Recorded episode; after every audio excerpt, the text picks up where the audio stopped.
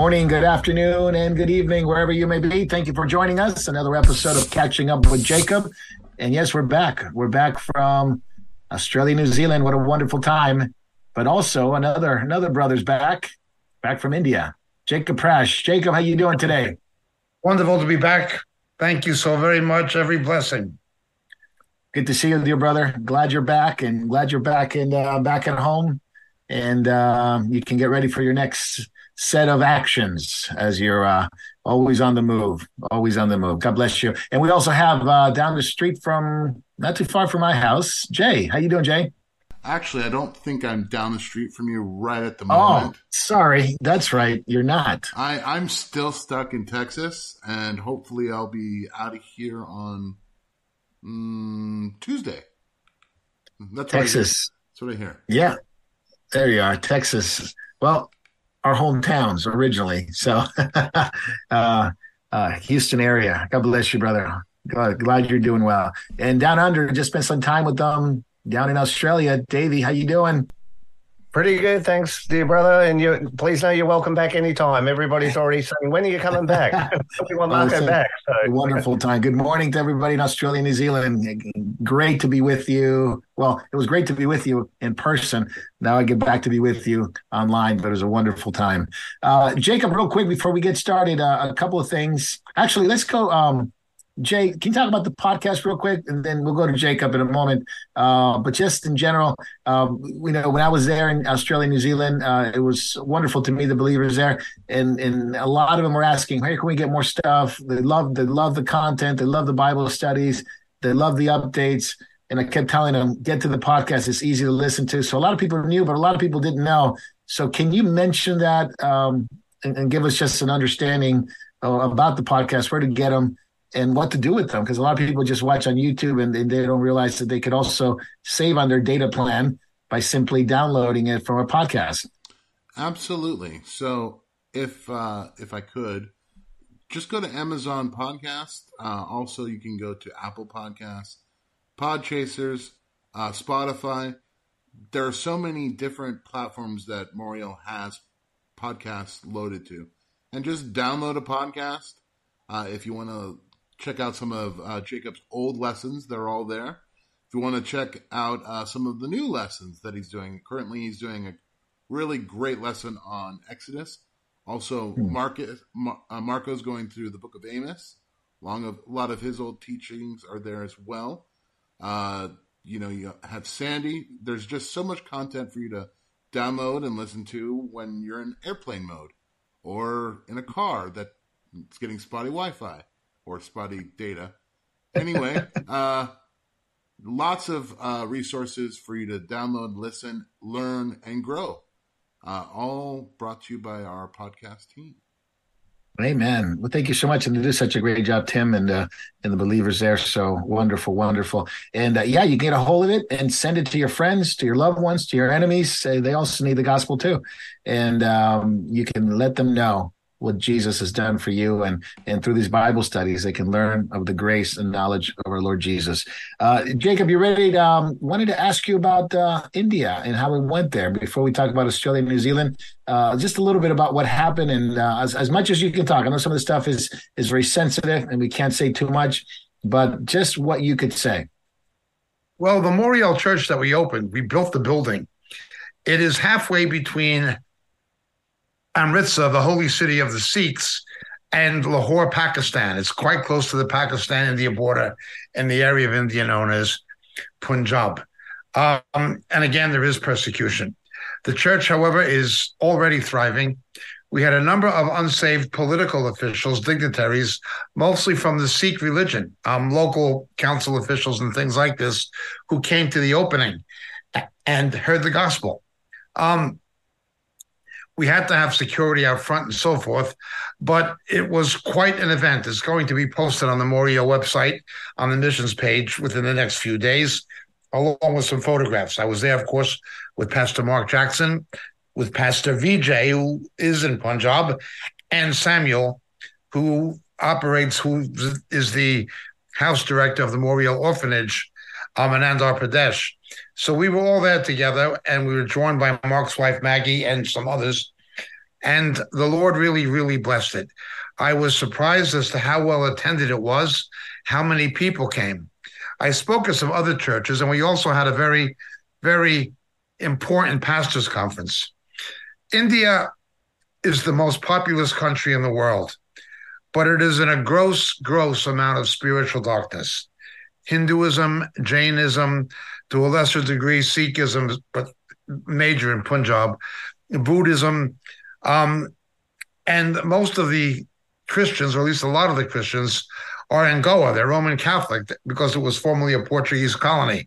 You don't have a lot of believers as percentage of population, um, although it is growing. But here's what I encountered in Punjab. I actually met people, people who worked in the Best Western Hotel. When I tried to share my faith with them or witness to them, they never heard of Jesus Christ. Wow. They never heard of Jesus Christ. There are not millions, tens of millions, hundreds of millions of people in India who never even heard of Jesus Christ, never even heard his name, didn't know what I was talking about. Wow. How will that nation of that size, with that many people, more people now than China, and its population is younger and growing, unlike China, that's in demographic decline. Yeah. How will those people ever hear the gospel? Hmm. The challenge is unbelievable. Moriel's role is very small in contrast to the demographic reality of the challenge. But we are there because God has put us there. Um, we're doing well, but no matter how well you do, you, are not even going to dent the surface mm. with that many people. It is only going to be a tremendous move of God, almost of a historically unprecedented proportion that will make the kind of impact on India that India needs. At least in China, you have an underground church. The gospel was brought to India by William Carey, the Baptist, who had to fight the Calvinists and the Baptist Union in England to be able to go to the mission field because the Calvinists didn't believe in evangelism and missions. Carey did. He was like to India what Hudson Taylor was to China. And he worked and he battled. But now his ministry is taken over by theological liberals who don't believe what he believed. They only believe in a purely social gospel. The legend or the legacy of William Carey is, is, is basically not there. Hmm. You find that very, very often in many places. In England, for instance, the, the Baptist Church of John Bunyan in Bedfordshire is theologically liberal. Uh, they're, they're not believers. And it was the church where John Bunyan had been the pastor.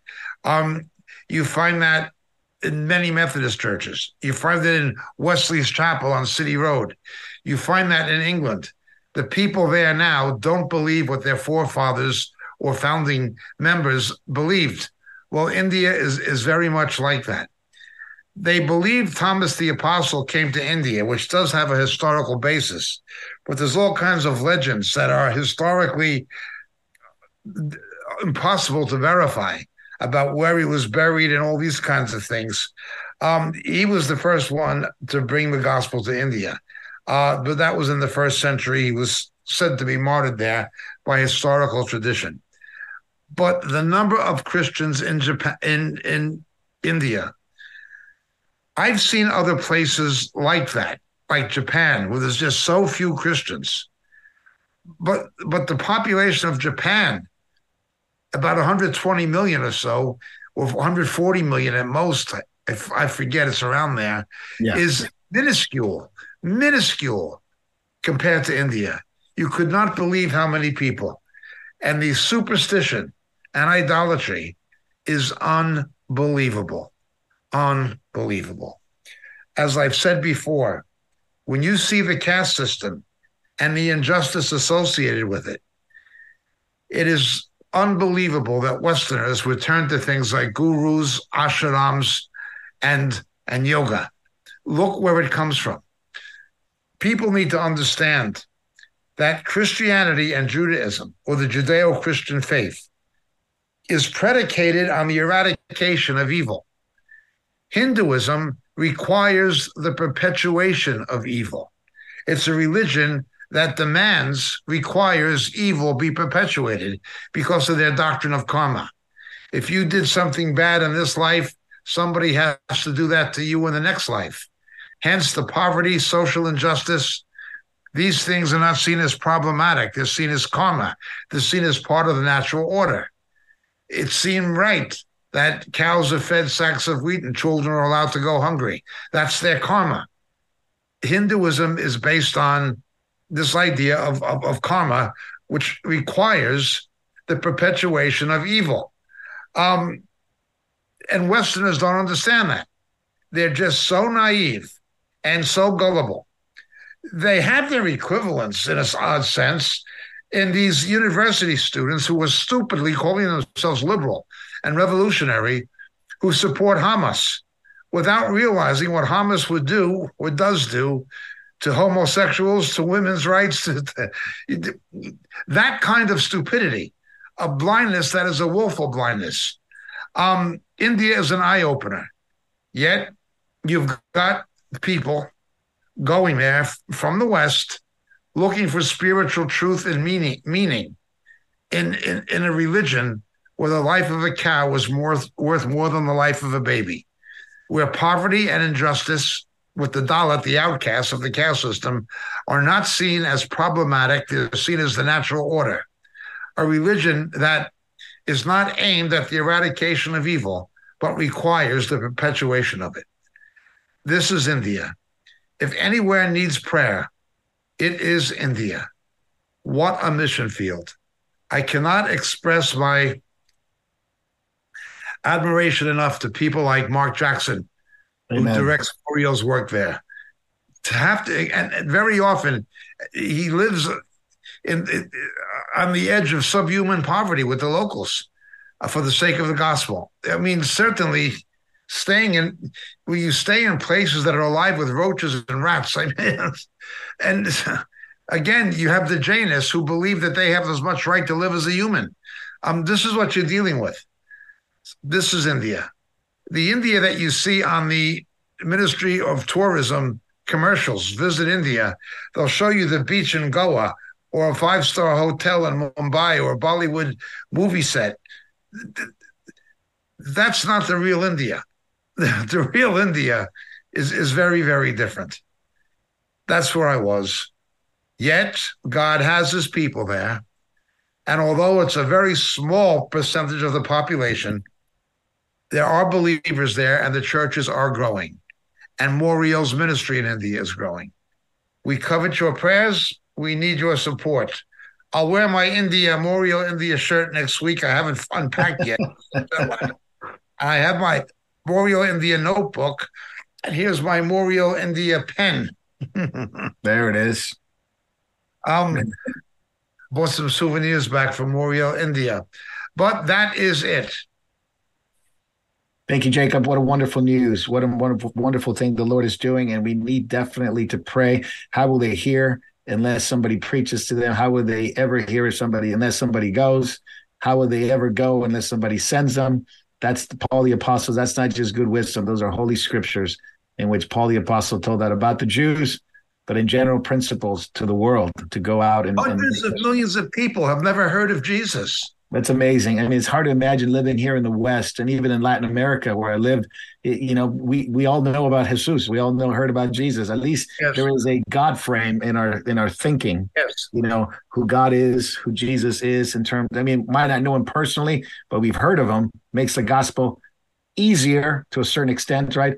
But you go to a place that's never heard of him. Yes. And those are places that I believe that uh, the Lord wants us to be. And, and, and may the Lord bless Mark and, and the pastors there. Is Samuel still involved there, uh, Jacob? Yes, he is. Well, he's he's based obviously down at, at the orphanage. Yeah. In um, Andhra Pradesh, but he was with us in, in Punjab. Amen. Amen. I must have missed his name. I heard you mentioned a couple of names. I don't know if I heard Samuel, but God bless him. I, have seen I've seen pictures of him. Amen. The Lord continue to use him and his it's wife. Incredible that more Samuel didn't speak Hindi. A lot of people in the South don't speak Hindi that well. They speak it a little bit. Interesting. The only way Samuel could talk to the pastors in Punjab was in English and a little bit and a little bit Hindi. Yeah, interesting. You know, that is fascinating. That is very Yes. fascinating. Yeah, and uh, and, and and Jacob, I, I know there's persecution there. Let's maybe we can talk about it next week. I don't want to reveal too much, but I know there's a lot of persecution yes, uh, toward the believers, especially with Modi's government and their uh, pure nationalist uh, Hindu Yes. ideal. Uh, so we have to pray for the believers there Yes. and the work there because it's not, you know, it's not like setting up in Singapore. It's not like setting up in Japan where it's nominally, you know, uh, the benign. Indian government just concluded some kind of a armistice Oh, with the radical Hindus. This is the government now. Concluded an Oh, armistice man. with the radical Hindus in Manipur where they were murdering Christians. wow. But in Punjab, the persecution comes from radical Sikhs. Sikhs, uh, that's right. And then in uh, Akali Dal and things like this, and in Pakistan, nearby, right on the Pakistan border, the persecution, of course, comes from village Islam. Islam. Yeah, absolutely. Thank you, Jacob. I'm, I'm glad the Lord protected you and the believers there while you were there. And of course, we continue to pray for the protection of God's people in there. Now, concerning Australia and New Zealand, what a wonderful time we've had. I'm not going to take too long on it. We we are desiring to bring Brother Pierre on soon, and uh, he can share a little bit more about Moriel, uh, New Zealand, and uh, what's going on there with the believers. But it was a wonderful time to be in both places, and we are very thankful for the churches that had us there, uh, such as uh, uh, the one in Sydney and Sutherland Christian Fellowship, and of course in Melbourne. I think it's called the Church on the of the Cross, right, Davey? Yep, Pastor yeah. Paul Homer. Yeah, right. Pastor Paul Homer. So uh, it was wonderful, and we thank the Lord for those churches that had us there, and we had a wonderful time meeting all the believers and different home fellowships and ministries that are there, home gatherings as well as. Uh, uh, you know, we rented uh, hotel spaces and things like that. It was absolutely amazing. We met so many wonderful believers that are now uh, I believe the Lord's calling them to be engaged and to be engaged in uh, gospel preaching, gospel living, and um, making disciples of their nation and those who are nearby them. And we met so many wonderful young men uh, that, that are on fire for the Lord, especially up in Queensland. And uh, my heart's with them. My heart's with them, not only in Victoria, such wonderful believers there that met at uh, Davey's house.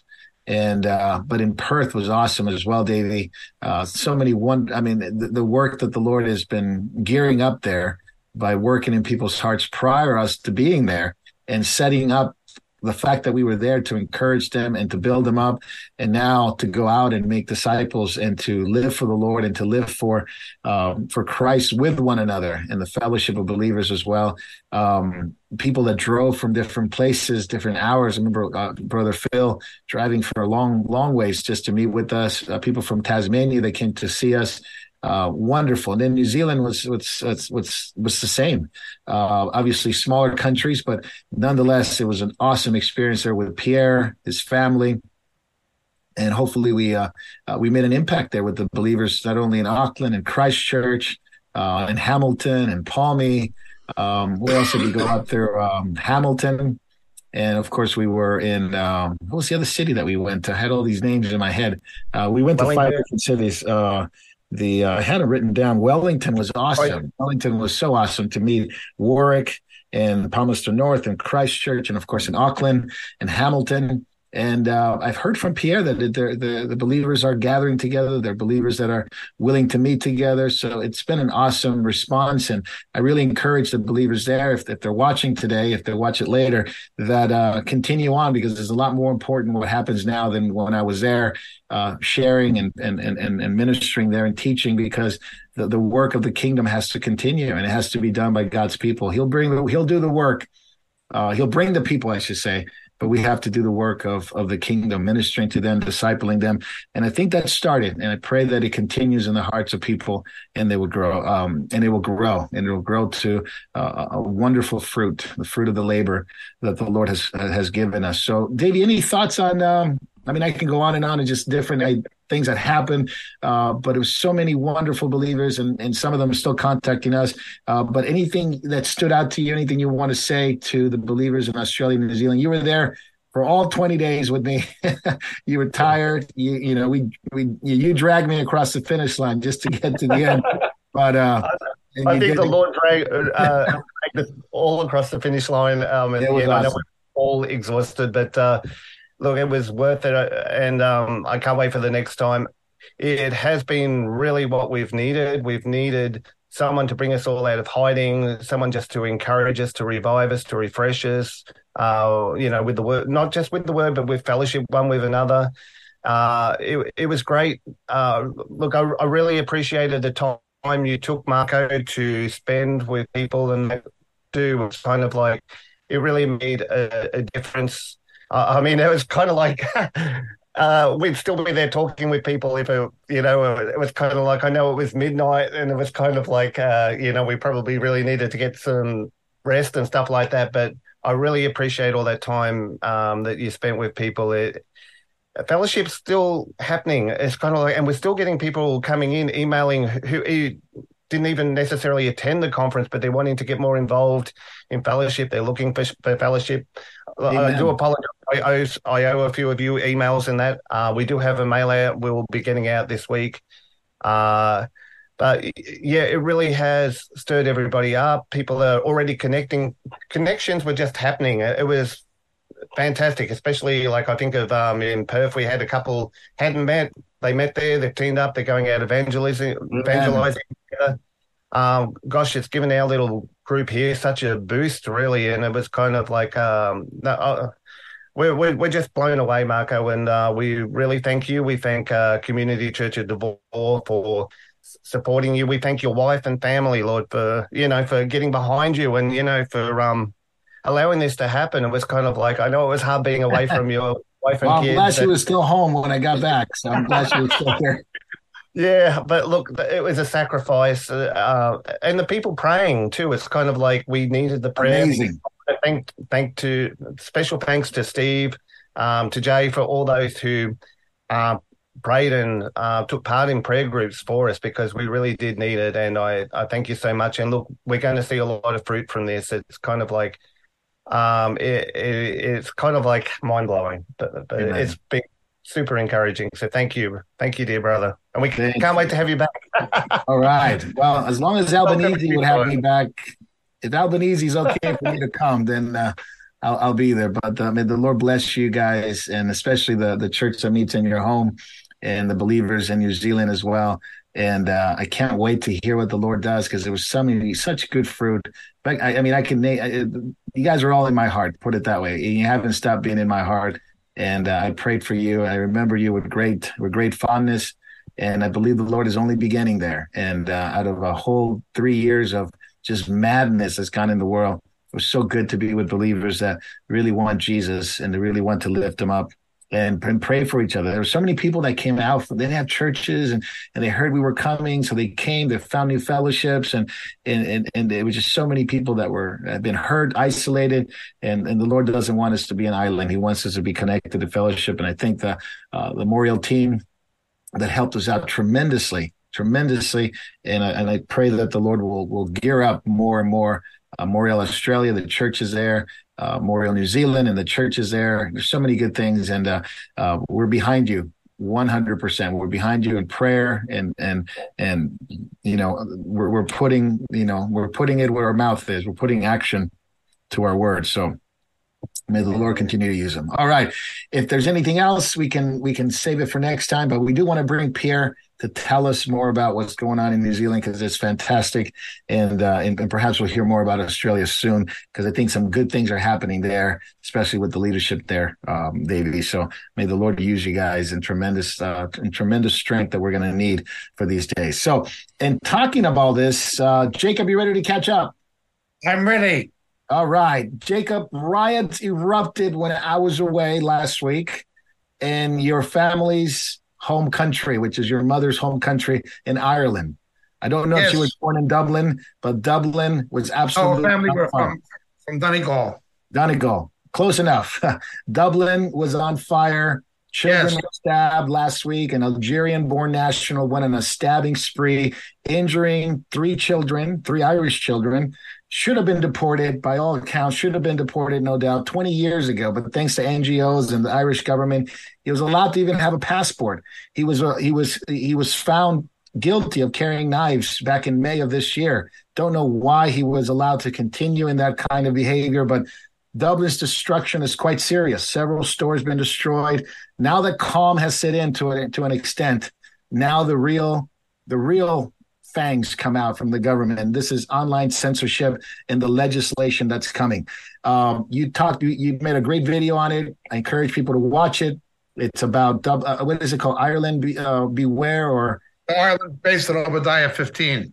Yeah, Obadiah 15. So get a hold of that. If we can yeah. put a link to that, people need to watch it. But now that calm to an extent has been restored, Jacob, let's talk. You, you talked about the illegal immigration and all that that's going on. Uh, you can you can read rehash it a little bit, but let's talk about what the government is doing. Leo is at, at a warpath right now in trying to censor Varadkar, the homosexual, yeah, Varadkar is a half Hindu homosexual Taoiseach, Prime Minister of Ireland. That's Varadkar. The president, who's the titular head of Ireland, chief of state, is a ridiculous, pathetic figure. There are no good political parties of the main parties, Fianna Fáil, Fine Gael, and um, Sinn Féin. None of them are any good. None of them. There's not a conservative party as such in Ireland. It's not about that. The original Sinn Féin party um, were Irish nationalists. The current Sinn Féin party is pro-Islamic.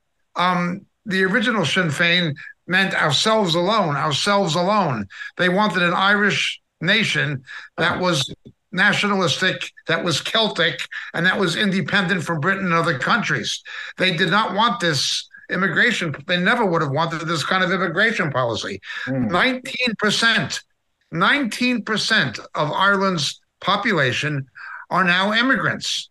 Many of them, many of them are Muslims and radical Muslims bought in by all three parties with the yeah. blessings of all three parties. Hey, Jacob, can I give you some stats real quick, uh, just for people to know? In the last 12 months leading up to this year, yeah. 141,600 immigrants have landed in Ireland. The Irish population has increased by 2%. That's huge. Many of them are Muslims. They're Muslims. If you were to look at it, just those in the U.S., if you look at it per capita, it's similar to the U.S. expanding by nine million people. If you're going to look at per capita, sorry, Jacob, go on. I just, I just want people to realize the the the enormity of this. Some were Ukrainians, most were Muslims, some were Africans, but the largest number will be Muslims. Yes, this is absurd, and they're, they're reaping what they sowed the governments of Ireland are increasingly condemning Israel for standing up to radical Islam, mm. or they're cajoling it. Well, mm. now they're beginning to see what it is. Um, again, Obadiah 15. I would refer people to the video clip that you mentioned. A warning to Ireland. Warning to Ireland, yes. When people stand up, including the boxer, Conor McGregor. Yeah. Um, they're being investigated for hate crimes. If you disagree democratically as a matter of free speech with the policies of the left wing Irish government concerning immigration, they're investigating you for hate speech. They're trying to outlaw opinion. We, we are 19% foreigner now because of immigration. Many of these people are Muslims who do not share our values. And they're jihadists, they're radical, they're Sharia, they're etc. And if you speak out against it, we consider that to be criminal. This is just a national betrayal of Ireland by its own leadership. And some Irish people are beginning to see it, mm. but they're standing up. Yeah.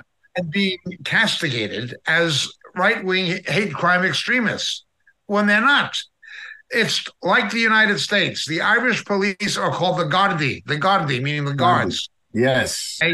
They've been politicized and turned into a political police force, much the same as Obama and Biden have done with the FBI under Garland. Oh. They've turned it into a political police force. They're out to arrest anybody who criticizes government policy on immigration, bringing these people in, even though Irish children are being stabbed. They just don't care. They don't care about that.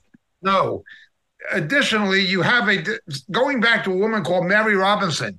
You have a disgusting feminist element in Irish government and parliament called the Dáil. Oh, women who are as stupid as the day is long. They're really stupid women. They don't understand geopolitics and they don't understand ec- economic realities. They're just stupid women. All they understand is the woke feminist agenda or the or the woke narrative. They can recite the woke narrative like a Catholic can a catechism, but they don't, you know, they don't really understand it. People who quote from the Baltimore Catechism don't understand biblical theology. Well, mm. people who quote from a feminist agenda or a woke narrative, they don't really understand economic and geopolitical reality. And that's what you've got here. I think they were quoting Das Kapital. I think they were quoting Das Kapital without even knowing it. Women, you know, there doesn't seem to be any women in Irish government who have common sense. Yeah, what's up with this uh, whiteness that they were trying to attack? It was all whiteness. Yeah, the problem well, was whiteness. The vision of Eamon de Valera, who was born in New York, okay? He was the first Taoiseach, the first prime minister. His vision, and he was the leader of Fianna Fáil, his vision was to have a Celtic Ireland. Mm. The original IRA was to have an Irish nationalist country, an Irish Republican country that would be identified as culturally Irish. Um, now they associated that with Roman Catholicism and a lot of other things, yeah, but they yeah. wanted it to be Irish. What you're seeing now is a departure from the original beliefs of the founders of Irish republicanism and mm. the founders of the Irish Republic. It's not what De Valera wanted. He wanted a Celtic country. It's wow. not what Sinn Féin wanted. They were Irish nationalists. What you have now is a left wing woke agenda that's globalist that has gotten control of these parties, but do not subscribe to the ideologies of these parties. Yeah. This is insane. I mean, I'll, I'll, read what Conor McGregor said, the UFC fighter says, We won't back down. Uh, Ireland is at war. We bring in people that don't care about us. They don't care about our children. We're not losing any more women or children to twisted people who shouldn't be in Ireland in the first place. Call it what you wanted. We don't care. May God help us. Ireland for victory. So he's tweeting this, and yes. in the in the actual prime minister Leo uh, begins to attack him personally and says, "Varadkar, the homosexual, yeah. half Hindu." yeah. Well, I'd like to put Varadkar and Conor into a boxing ring in a fight to the death match and see who hey, comes Jay, out. Can we get that on? Can we get that on pay per view? Can we get that pay per view? I mean, I, I, I like to call Dana White, the UFC uh, promoter, and just say that'll be a really good fight. That'd be a great fight. That'd yeah. be a great fight. I'd put Varadkar and Conor McGregor in, in a ring. You heard it here first, folks. You heard it here first. If it happens, Jacob called it. but they investigate him like if he's some kind of radical uh, yes. terrorist. And anyone who criticizes the government or says, now listen to this: if you say Irish lives matter, it is a hate crime. You could be taken in and investigated for a hate crime, just like people in Ireland, right. just like Gregor. So, do Irish lives matter anymore? I don't know. A Muslim says Allahu Akbar and stabs a six-year-old. That's not a hate crime. If you yeah. say Irish lives matter, that's a hate crime. That is. Sinn Féin says, uh, MP Paul Maskey described the signs saying, or any signs that says Irish life matters as disgraceful. He says if you say Irish Lives Matter is disgraceful and it's anti-immigration, is anti-human, and it's erected to create fear and intimidate people. This is from uh, Sinn Féin, the, the uh, MP Paul Maskey. I, I, don't know if Maskey's a that hypocrite is not telling you yeah. that although they may have not used the words Irish Lives Matter, that is exactly what the IRA and Sinn Féin said after the Derry massacres. Really? That is exactly what they said. Mm. That is exactly what they said after the killing of the 13, 14 in Derry. That is wow. exactly what they themselves said. Now they've departed from it. Mm. Nobody in their right mind can believe Sinn Féin of today is the Sinn Féin of yesterday. Nobody can believe the Fianna Fáil or the Fine Gael of yesterday is the Fianna Fáil or Fine Gael of today. As I keep saying, Fianna Fáil, Fine Gael, Finna me somebody better to vote for. Jacob, you having uh, you know obviously your your family from Ireland, um, you know your mom's mom's family. Uh, I mean, how do you i mean you see this and you see the deterioration of society just like the uk just like your home country the us uh, i mean you have to be outraged at this. This is not like you're going to take this passively. This is insanity what they're doing to kids christians especially believers in ireland. Yes. Well ireland has always kept its mouth shut when they knew when people knew priests and nuns were molesting children mm. daily it was always suppressed and kept quiet. You could not speak out against the Roman Catholic Church despite the child abuse and pedophilia. Even though it was known it was going on, you couldn't say anything about it. What they've done now is taken that same mindset mm. and applied it to Islam. Wow. People know what goes, but you can't say anything about it. Is it's this cultural? Is this a cultural thinking, or or, or just combination? It's a, it's a combination of of of a well, Ireland has an alcoholic culture. It's got a very high degree of alcohol abuse. Very high.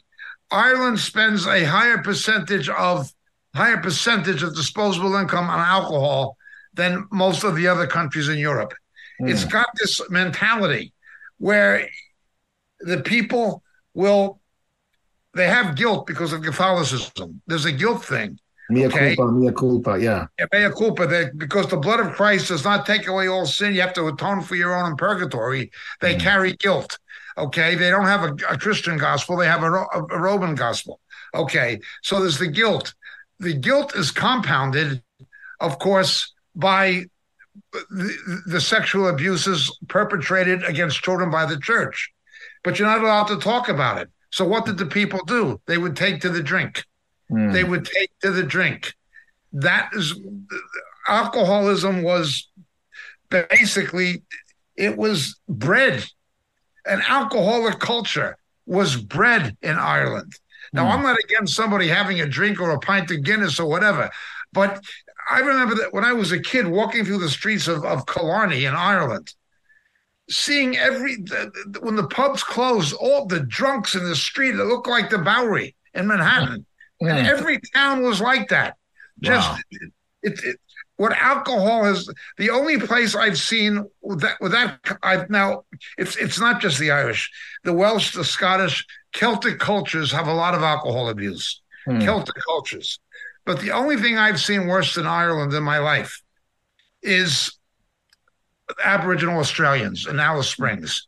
Hmm. They're the only ones I've seen with the worst alcohol problem in Ireland but it is absolutely shocking. It's a drunk mentality. Buy mm. Paddy a pint and he'll sign anything. Mm. Both the, there's no conservative or liberal. It's the, the parties are not about that. It goes back to the Irish Civil War. Were you pro treaty or anti treaty with, with, Britain? Did you follow Collins or did you follow De Valera? That, that that's what it was about. There's no ideological um, correspondence to the parties. Yeah. It's not about that. Um, and then Sinn Fein, um, the Sinn Fein of today is not the Sinn Fein of yesterday. Mm. oh, it's it's racist. It's terrible to say Irish lives matter. That is exactly what they said after the Derry shootings. Mm. And now they changed their tune. It's just complete hypocrisy. Something yeah, they, else I pointed out. Yeah, go ahead. I, I understand why Sinn Fein is sympathetic to Palestinian radicalism. It's because they did the same thing themselves mm. in Omagh with the Omagh bombings when they killed children. They even killed Catholic children the way that Hamas will kill and cause to be killed Arab children. Mm. The IRA would kneecap their own people up the Falls Road and in Andersonstown. They oppressed their own people, the same as Hamas oppressed their own people. So mm. I understand why the IRA of today, which is not the IRA of, of, of Michael Collins, it's not the one who, who won independence. It's it, these guys are basically more terrorists and gangsters who pretend to be the historical IRA and and and and engage in terror and crime under the banner of religious freedom or Irish nationalism. But it's it, it's not about that. It's mm-hmm it's not the real IRA, it's not the real Sinn Fein, but it's the one we've got. There is no political voice in Ireland of any major party who's standing out or speaking up. So when individuals speak up, the three parties will come together Yeah. and try to criminalize free speech. Yeah. Go out and get a pint.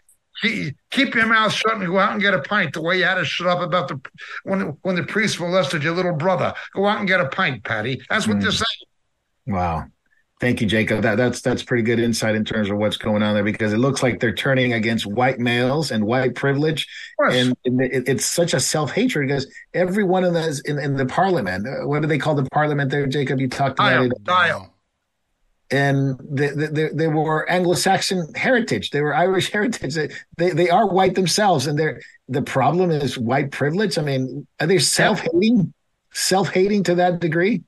It's like the stupid white liberals in the United States. It reminded me of them. It re- totally reminded me Same of them. Same mentality. Same mentality. Oh, You know, now, it, it, it, now, now the legislation. Now we talked about it here back in May or April of this year, where they had that Christian teacher uh, go to court because he would not use different pronouns for transgender. So he actually, I'm not sure if he was uh, if he lost his job or not, but that he was pretty much in trouble with the courts, and because Ireland already had a online speech and a speech basically curtailing any speech already. Now uh, Leo Varadkar is asking for a stronger, a more defiant online speech controlling surveillance crackdown on anyone voicing any dissident or uh, or, or, or irreversible change that wants irreversible changes in their country. So uh, or doesn't want irreversible changes in their country, basically. Why so wouldn't he? He was a homosexual. yeah, You have So- to, he's homosexual. You have to understand Ireland. Before the 1970s, it began to change. Hmm. Ireland has always had an issue with homosexuality and lesbianism. Always. Hmm. It was always there. Because the father was down at the pub getting drunk, Irish Irish families became matriarchies. okay, When little boys don't have a positive father figure. got it. They move to a mommy Mother. becomes daddy. So you always had this problem with homosexuality in Ireland, even though they didn't have legalized divorce. Daddy was down at the pub drunk. Not all of them, but on a wide scale. So it's hmm. always had this kind of issue in Ireland. But they had an outlet. The outlet was called the priesthood and the convent. A priest would go into Maynooth to their seminary in an all male environment. They'd put on cassocks, they'd dress like women. Okay. And being a priest was a socially acceptable way to be a homosexual. The overwhelming majority, not just in Ireland, but certainly in Ireland, of the child molestation. Remember, every bishop in Ireland has been caught protecting homosexuals. Hmm. Every bishop in Ireland has been caught protecting homosexual clergy at the expense of not protecting the children. Okay. It's overwhelmingly of a homosexual nature. Not all of it, some of it is heterosexual. They had one priest who was molesting little girls on their first communion. They'd get dressed up like little brides in hmm. white. He was laying them down on the altar and raping them, and there's 10 that they can prove. And the, the Gardaí, the detective who investigated it, made the evidence disappear, and he got an award from the Pope, from the Vatican. Wow. That, that's how corrupt Ireland is. Well, you could, the priesthood, the clergy, was the socially acceptable way to be a homosexual in Ireland and get access to children. Nuns were similar. I've spoken to nuns who've gotten saved from Ireland. I have some dear friends. One, a brother and a sister. He was a priest. She was a nun 34 years. And they'll tell you if, okay, some of the nuns were, un, were whores for priests. The convents were whorehouses. But those had a big problem. In just one convent in, in Tuam, they found 900 dead babies buried in the courtyard on back of the convent. Just one. The Gardaí reckons that there, it, it- there could be up to 10,000. The Ryan report told what happened in the, in, in the Magdalene laundries. It is unbelievable. The shock holding these girls as slaves and sex slaves. The priests would get them pregnant, and then the families would give them over to, to be enslaved in these Magdalene laundries by law. Um, wow. Well, and it comes out in the Ryan report. They made a film about it called The Magdalene Sisters That's um, it. That's the one. the film people should see. But then, the- then with the nuns, it was okay if they weren't whores for priests. If they were a butch type lesbian, they would take the name Sister Michael Patrick. you know, if they were a girly lesbian, they take the name like Sister Elizabeth Mary. You know what I mean? Or if they swung both ways, they would take the name like Sister Beatrice Joseph. You know? That's how they would tell. They'd get their head shaved to look like men. They'd be in an all female environment, you know, so lesbians could become nuns and priests could and, and, and male homosexuals could become priests or they could become Irish Christian brothers and both would give them access to children. That's the way it went. But when things began to change and Ireland joined the EU and social pressures began to come into Ireland from the continent and from England, it began to change. Homosexuals and lesbians came out of the convent, which in Ireland came out in Ireland, coming out of the closet meant coming out of the convent or coming out of the rectory. Okay. That, wow. It was a decline in religious vocations in Ireland out of Maynooth. Ireland used to produce more priests than it needed, wow. but not anymore. Now, some years, nobody graduates their seminary in Maynooth um, because the homosexuals don't have to live that way anymore. You don't have to go into the Roman Catholic clergy to, to find expression for your orientation. So, this is what happens. Ireland is the first country to have a homosexual prime minister. At mm. least declared one. Some people yeah. think Keith was one, but they, no one ever definitively proved it. But with Varadkar, he's a homosexual and he's half Hindu, and mm. that's why he's pushing this. Yeah, and, and, and no doubt he is on a rampage to curtail any any online speech that they deem to be offensive and hatred. And like I said, even saying Irish lives matter will be considered offensive in a hate line sp- in, in, in, an online speech. And and by the way, they were regulating other companies. that were regulating Facebook and YouTube, and and and I don't know if it was it wasn't on that video that I watched with Jay, but uh, or that I showed you guys earlier. But it went on. Leo went on, and he talked about the only one. It was interesting that has not cooperated with them uh, online platform, social media company was Twitter, or no, no, known as X now. Yeah, and he went on to talk about Elon Musk and how he's terrible. He doesn't he doesn't regulate you know the, the speech that they want. So all this stuff he says it's out there against us. It's on Twitter, and he needs to be held accountable. Well, they're going after uh, Elon Musk because he's not willing to do that for the Irish uh, Irish government. Yeah, well, you see, the Irish government has another issue because of their tax laws and because of Brexit, a lot of American high tech companies from Silicon Valley use Dublin as the European base. Mm. They have a tax advantage for doing so. But most of the revenue goes to a small number of people. A very small number of people financially profit from it, although the government profits from it most of the people don't. And it's driven up the cost of living and the cost of rents oh, and the cost of houses right through the ceiling, right through the roof. So these American high tech companies have been both a blessing and a curse. They've been both a blessing and a curse. Um, so it's interesting to see what he's going to do about about Elon Musk. Yeah, uh, he's basically. I've seen videos of just just somebody showing a house in Dublin, and there's a line out the door. I mean, out the door, down the block, yes. down to the other street of just yes. wanting to see the house, just to even put a bid on it. It is a house shortage is a catastrophe. And by the way, as somebody pointed it out, uh, it didn't look like too many Irish people were in line oh, to get it either. No. So it's a, it's a big mess. Jacob, I think the only other country that has could beat out Ireland, as crazy as those laws that are coming in are, the only other country that seems to this Canada. Justin Trudeau just introduced Bill C 36 that, notice this, is going to criminalize any online speech, not just investigating, criminalize that is perceived to incite hatred against a protected class under the Human Rights Act.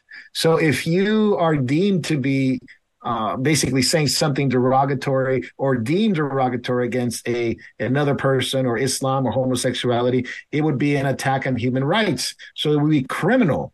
And yes. so these are harsh penalties that all a judge needs to know is that he has reason to believe that you may, and notice this, that you may commit a, a crime based on your speech violations in the future. So pre crime punishment is coming to Canada. Jacob, this is insanity. Who it is absolute actually, insanity. Oh my goodness. The, the pace at which democracy is disintegrating is unbelievable. Canada is just an absolute madness. Jay, I'm sorry, Jay, you wanted to say something? Well, to, to, to Jacob's point with both Canada and Ireland, I, I mean, I can't help but go to what Isaiah said in, in chapter 3, verse 12. Childish leaders oppress my people, and women rule over them. And oh, my people, them. your leaders mislead you. They send you down the wrong road. And with Trudeau, with the Irish Dáil, they're sending them down the road yes. for destruction. Yes. We read the same thing in the book of Nahum, the exact same thing. Mm. It is happening. I mean, who would have thought? Thought crime and pre crime. I mean, you have this uh, in the UK, they had this uh, um, survey done, 18 34 year olds who were talking about what they're going to ban and 1834s will love to ban the Bible in the UK. So you were talking about speech. You can't say things. You can't say even things that are true and real and reality. If, if you even say them, they can pre-crime you in Canada. Uh, that's also thing that are coming on in the U.S. with artificial intelligence. But now in the U.K., a block of people, 25%, it's um, eight, I'm on 18 to 34 year olds, would ban the Bible because the way the way society is going we don't want any hate speech we don't want any anything that seems like hatred. So the bible has hatred so we have to ban it. Yes. Well i, I don't know if they're going to ban the quran because the quran has plenty of that. Oh. No they in the uk there is a cowardice you see in the british government and you particularly see it in the bbc with its two standards for instance bbc had a quote unquote jerry springer opera where Jesus was homosexual. They never would do that about Muhammad. Mm. Never. The Muslims would riot. They'd burn the BBC to the ground. They can do it about Christians. And I saw one hypocrite after another patting themselves on the back and shaking hands, congratulating each other for their courage of standing up for artistic freedom of expression. They never would do that with Islam. Never. Mm. The, the, the hypocrisy you see in the BBC is phenomenal. But the hypocrisy you see in the British government is co equally phenomenal. Yeah, that, that is, it is unreal. But to us, you know, as Christians, you know, when you talk about censoring free speech, censoring online speech, censoring memes. I mean, I mean, in Ireland, you can go to you can go to jail for a meme. You can go to jail for posting a, a picture, a post, a tweet. You know, but now you're making it pre-crime that uh, uh, the, the, the police can come into your home and say, "Well, we're gonna, you, we think you're gonna do it." and we can yep. go into your house and take books and, and find out what you really, really believe. Uh, well, Jacob, homosexual policeman can plant evidence. Bingo. And nowadays, with artificial intelligence, you can actually post something or, or create an image that looks real and put it as if you were doing it, or so if you said it, or if you did yes. it. So uh, we're dealing with that. And as Christians, it's about the gospel, isn't it, Jacob? It's about preaching the truth in the Bible. And, and, those things seem to be now conflicting with the spirit of the world. And now it is coming to a head where now the governments are going to say you can't say this. You can't you can't post this. Uh, look what happened to the, the, the mp in finland. Look what happened to the uh, the, the, young lady that prayed outside the, the abortion clinic in silent. She was she was arrested. So all these things are coming to pass very quickly.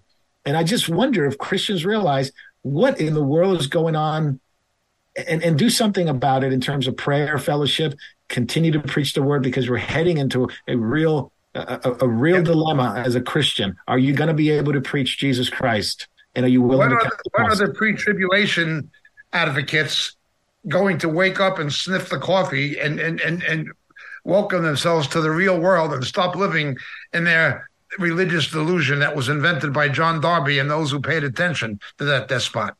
When are the pre-trib people going to wake up to reality? When is Tom Hughes going to stop it?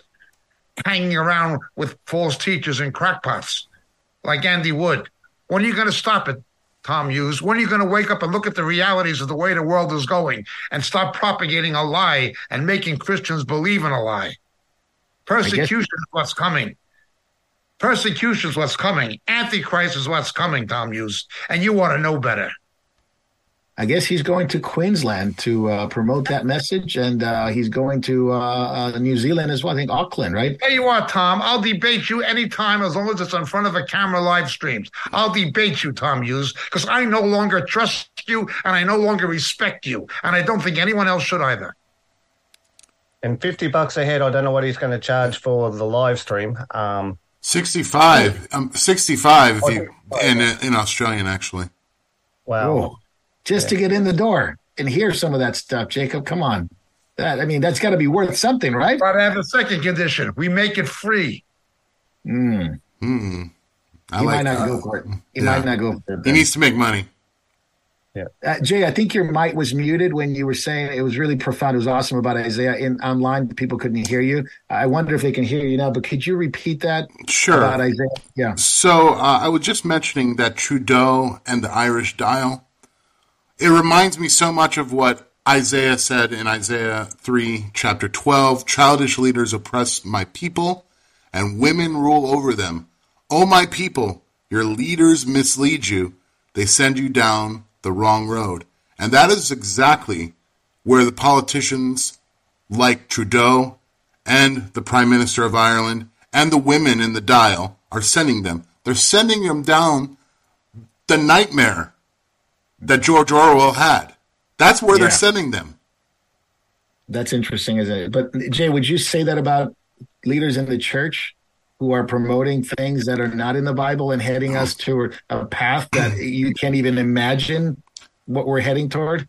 Those are the people that when God talks about brother handing over brother, yes, the people that accept homosexuality and celebrate it inside the church are the exact same people who will send people to the death death camps, death chamber, and beheadment by mm. by this new fascist ideology that wants to ban the Bible. Andy Stanley, Tony Campolo, and Satan's various other agents in the church. And they were something, Davey. Oh, I, was going to say, and just on that too, and they're worse than women because they're totally emasculated. They've got no guts. They've got no. Yes. Um, they don't stand up for the truth. But yeah, just getting back to the other two, it's kind of like we need to use hold them accountable with their own laws. They're bringing in all this sort of um, pre-crime forts and all the rest of it. But look, they they're hypocrites and they contradict contradict themselves, you know, with their own words. And we need to hold them to the same standard. And uh, um, we cannot cower in fear because of this. I think a lot of the reason they're doing this is to make people cower down in submission and just you know not say anything. We still have to be bold. We still have to say things. We may we may need to use wisdom when we say things, but we still need to be bold and say them. They're doing this to deliberately uh, make people cower. But use use their own things against them. It's kind of like okay, Trudeau pre pre crime thing okay, yeah, weren't you caught doing blackface stuff, Trudeau? I mean, all, all, these people, we, we, watched a video earlier of uh, all these people in the Irish Parliament, you know, suddenly they know what a man is, suddenly they know what a woman is. They also, you know, use use their stuff against them. Okay, it's the white males that are the problem. Okay, what what? How do you know I'm white? How do you know I'm male? I could be a, a you know a black female lesbian for all you know. It's kind of like use their own stuff against them. Amen. Amen. No, no, it's wisdom in that. I mean, it, it, it you know, back to the, the, you know, the suppressing of the gospel and people wants to ban the Bible. It, you know, what wasn't a church? Wasn't it her own church who betrayed the Finnish MP, Päivi yes. Yeah, yes. her own church turned her in. So, uh, to Jay's point about these leaders, these church leaders that don't believe that sending us down the wrong path with wrong theology, wrong doctrine, wrong, uh, even if they think they have the right motives, they will be the ones who would sign up to ban the Bible just to keep their status quo in our society and to keep their status quo uh, as a you know as a religious person in this world, as a respected religious person, while believers the rest of believers who are counting the costs are going to be prosecuted uh, for a crime of just simply preach. I mean, where Jacob, you, you, can correct me if I'm wrong. uh, with the conservative government in the UK, you had preachers being arrested for preaching the gospel. Yes, absolutely. You had not a lady, Muslims, not homosexual activists, only Christians. the lady that was uh, praying in front of a, a, a, an That's abortion. it. That was under a conservative government. Yes. Well, now they, they these things get fought and challenged in court. But yes, absolutely, absolutely. Now, the UN is launching a global uh, digital ID, and this is going to touch probably every one of us that deals with technology and the internet. And it's it's it's a totalitarian nightmare to say the least. All right, Um, Mark. Just to add to your question. Sorry. Yeah. Since Margaret Thatcher, there's been no conservative government in Great Britain. mm. She was the last con- real conservative. I guess we have to say under the Tories, right? The new Tories or whatever we call them now. Yeah, because yeah, you're right. I agree. No I more agree. conservative party since Margaret Thatcher. Oh, it's, it's the same for uh, America and the Republicans. There, there are no conservatives. There's the Freedom Caucus, and then there's Yes. the RINOs. So you know what? What did Jesus say? A house divided cannot stand. Yeah, That's right. And you're seeing that. You're seeing that plainly with how dysfunctional conservative government is supposedly ruling. yeah. Yes. And to your point, Jay, you know what what gets me frustrated is when you see Christian leaders and pastors and that would actually subscribe to this idea that the government is going to help us. We need to support these types of governments in order to regain our freedoms back. You know, take back America. Uh, I mean, I go on a website and, and it's supposed to be about uh, you know the gospel, but it's really about you know freedom this, freedom that, and what they're talking about is just joining with political movements in order to gain our freedoms back. And, and I say that's a dangerous road to go down the line and hoping that some politician is going to give them back to you. Uh, you know, Psalm 146, it says, Do not put your trust in princes and mortal men who cannot save. And too many times we have religious leaders doing the exact opposite. Put your trust in this man. He's been confirmed and anointed by God. Well, hmm. why don't you let the Lord determine that? Not you. Yeah. Oh, man. Yeah. And what about those leaders who send us on the road and says, "Hey, nothing bad's going to happen. You know, we're going to go see the Lord without anybody. There's not going to be any problems, no issues. Just get ready." I mean, that's really what is promoted in light of all the problems in the world. That's the answer. And I don't hear anybody saying the answer is we need to preach the gospel of the kingdom, you know, to all nations, and then the end will come. Nobody quotes that. Nobody talk, wants to even talk about that. They're the lying prophets in the time of Jeremiah, uh, speaking only smooth things. Yep. no evil shall befall on us is what they said right the un launches this digital id and and, and jay you had some experience with this because uh, you had to deal with microsoft and the melinda bill and melinda gates foundation this ambitious campaign they call it to try to bring sustainable development goals sdgs which i have no idea what it means by trying to curtail you from online speech you know but it's part of it. The future is digital they say and you have to sustain it. How are you going to sustain it? Well, we need digital payments. We need a digital ID. We need an exchange system. This is part of the UN uh, initiative. But Jay, you ran into Microsoft having some interesting digital, uh, I say firewalls now. Yes, so it used to be that you could log in to um, Microsoft 365, and once you logged in on your computer, you would never log out. You could just keep it perpetually open and never have to re-log in. Well, now with this uh, new app that they've rolled out, every time you log into your email or want to use your Word document or use your Excel, you have to obviously get get into Microsoft 365, which needs a face to verify that you are the user, tied to a cell phone. Wow.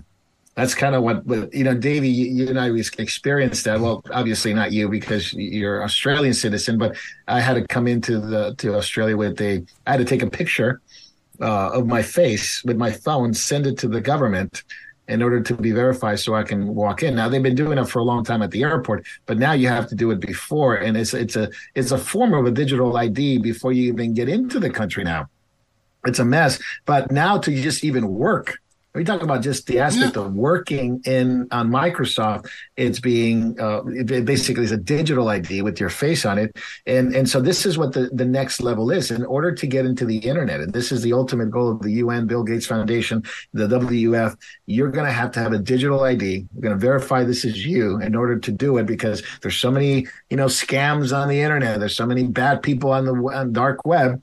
So this digital world is going to allow you to have a digital ID in order to enter the internet. So to do any internet commerce work, it'll be a digital ID. And and Davey, you can share, shed a little more light into this. In Australia, uh, Malcolm Roberts from Queensland was talking about this that the Labor government is pushing ahead with this globalist control agenda, introducing this digital ID uh, bill, and has passed the first three stages. In the proposal, it's his words, nothing more than 21st century Soviet style uh, basically control. Yes. And any thoughts on this? Yeah. Um, look, it's this was done pretty much by stealth. There has been, if you ask the average Joe on the street, they don't know about it because the media have deliberately been keeping it silent. They've been keeping it, you know, under wraps. I only found out that it was coming up, uh, you know, in Parliament on Thursday, Wednesday. I only found out like the day before it was going to be happened. But this is going to disadvantage 28% of the population. 28% of the population here um, do not have, um, you know, don't do electronic banking. They don't have smartphone. They don't have computer. There's 28% of the wow. population they're basically going to throw under the bus. Now, we've been seeing this ramp up here for a while. We even saw it, little elements of it while we were traveling around. Like in Perth, you cannot use the rail system without it, yeah, it's all tap and go. It's all cashless. You, you, can see this push all heading towards this digital ID. Uh, I know we're going to have to rethink a few things too when we have shared accounts. I, I use them at work. When, again, we're Microsoft dependent at work too. Uh, I know they have brought in for the retail people. I've got to be careful what I say here. Uh, where you can only log into your uh, thing using uh, a device that you wear and basically that's your ID to log in and access the work computers now. And it's been, um, it's been causing a lot of problems and a lot of headache for the staff this weekend. So the system's not foolproof, uh, but they're pushing it regardless. They're, yeah, it's like full steam ahead, and they don't really care yeah, it's in the EU, the EU, the G20s, the, the G20 uh, um, countries are, pu- are, pushing it, a digital world. Obviously, in the EU and in the US with the cybersecurity bill that's coming to pass. That's why so much of this election and coming 2024 is it's interesting because they're calling for cognitive security here in the states. Now, what that means is basically misinformation and disinformation is pollution. So we need to wipe the wipe it off your mind cognitive security, right? And uh, and I'll wipe it off the internet uh, from people, and it's really a call for mind control. Uh, Jacob, what are your thoughts on this? I mean, cyber cybersecurity bill, online bill, digital bill. You can't say this. You can't. I mean, it is a complete lockdown surveillance system that's coming. And there's ahead of this is the spirit of Antichrist, and of course, the Antichrist will be. Uh, when we combine it with AI, um, we we see what it's coming to. Look, all of these technologies and their convergence, and the laws that are being made to use them to suppress free speech, um, or even criminalize free speech, um, is, is going towards Revelation 13. That is what it's coming to. It's all converging towards Revelation 13. Hmm. There's no doubt. It'll come down to some kind of a system that will not simply be electronic, but we're told the image of the beast will be animated. Animated. Can we imagine microchips that are not made from silicone, but are made from carbon? Carbon, yeah. you know, it's going to be animated. It'll somehow be able to be a, a superhuman likeness of a human who, mm. who is Antichrist that will be able to control all the known data in the world. Incredible. It's pre coming to that. Yeah, it is coming to that. Yeah. That is the way it is heading. And that is what's going to happen. Now, as Christians, we know it. Well, at least some Christians know it. The Bible believing Christians know it. The pre tribulation people, they, they, don't have a clue, apparently. They don't seem to, to, to read the book of Revelation. They think it's not important because they're not going to be here it, it's a lot of thought of that theology is like that you know that certain things don't apply to the church so we can't you know we yes. shouldn't read it anymore. Uh, uh, jacob on on the one hand we see this and i totally we agree on uh, on where this is heading in that trajectory. Uh, some people say well you know it seems to be that the the, the right wing libertarians are winning because look what happened with Geert Wilders in the netherlands would have your Milei in Argentina. Uh, I mean, are we are they right? Are they are we seeing maybe the pendulum well, swing the other way? As we saw with Brexit or the election of Donald Trump, there may be intermittent periods of respite. There may be intermittent periods of respite. I think there could be. I'd like to believe that what's happened in Argentina and the Netherlands, and remember the Netherlands, he's they've got unfortunately proportional representation. He's going to have to build a coalition and make compromises. Yeah, yeah so no. He's going to have a mandate no. to do what he wants. Um, but be that as it may, yeah, I can see inter- intermittent periods of respite. The Bible is always compared it to maternal labor. The contractions ease up for intermittent periods, but then come back with a greater ferocity and intensity. Mm-hmm. That's what happens. There can be an easing up, and there will be periods, but yeah. then we'll come back with a greater period of intensity. Um, yeah. They get enraged. You know, that's the nature. The left gets enraged. Oh yeah, they're calling for for his head. They're calling for his head now. You just look for for two and a half years.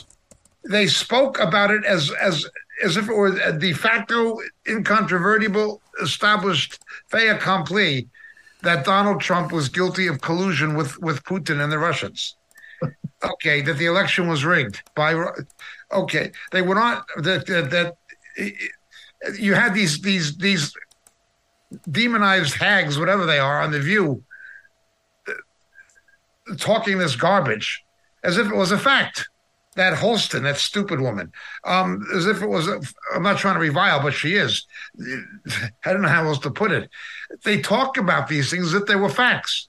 Well, when they turn out not to be facts, they they expect everybody to ignore they were wrong. Mm. But then when Trump says the election was rigged, they say this is absurd, this is insane. they did the same thing. It's just the hypocrisy knows no end. No, you're right, Jacob. That, what was that letter? Did you have that letter? uh, uh, Geert to uh, to Joe yeah, Biden? Too, I have one. It's it's it's too long to read. No problem. But he, he points out the history of Islam. He points out the very high percentage of Muslims living in the West who believe in jihad, who believe Sharia is more authoritative than the Constitution of the United States or the democratic bodies of law in Europe. They, they, they believe this. They make they immigrate under false pretenses, swearing loyalty to the Constitution but not believing it. They lie. They should be denationalized and, and deported. These people should be denationalized and deported because they've made they've immigrated under un, under fraudulent pretenses. Hmm. A very high percentage, possible majority of Muslims have immigrated to the West under fraudulent pretenses. They yeah, should, I know a couple of congresswomen like that. yeah, there's people in Congress. They should have no right to be in the country unless they're in prison.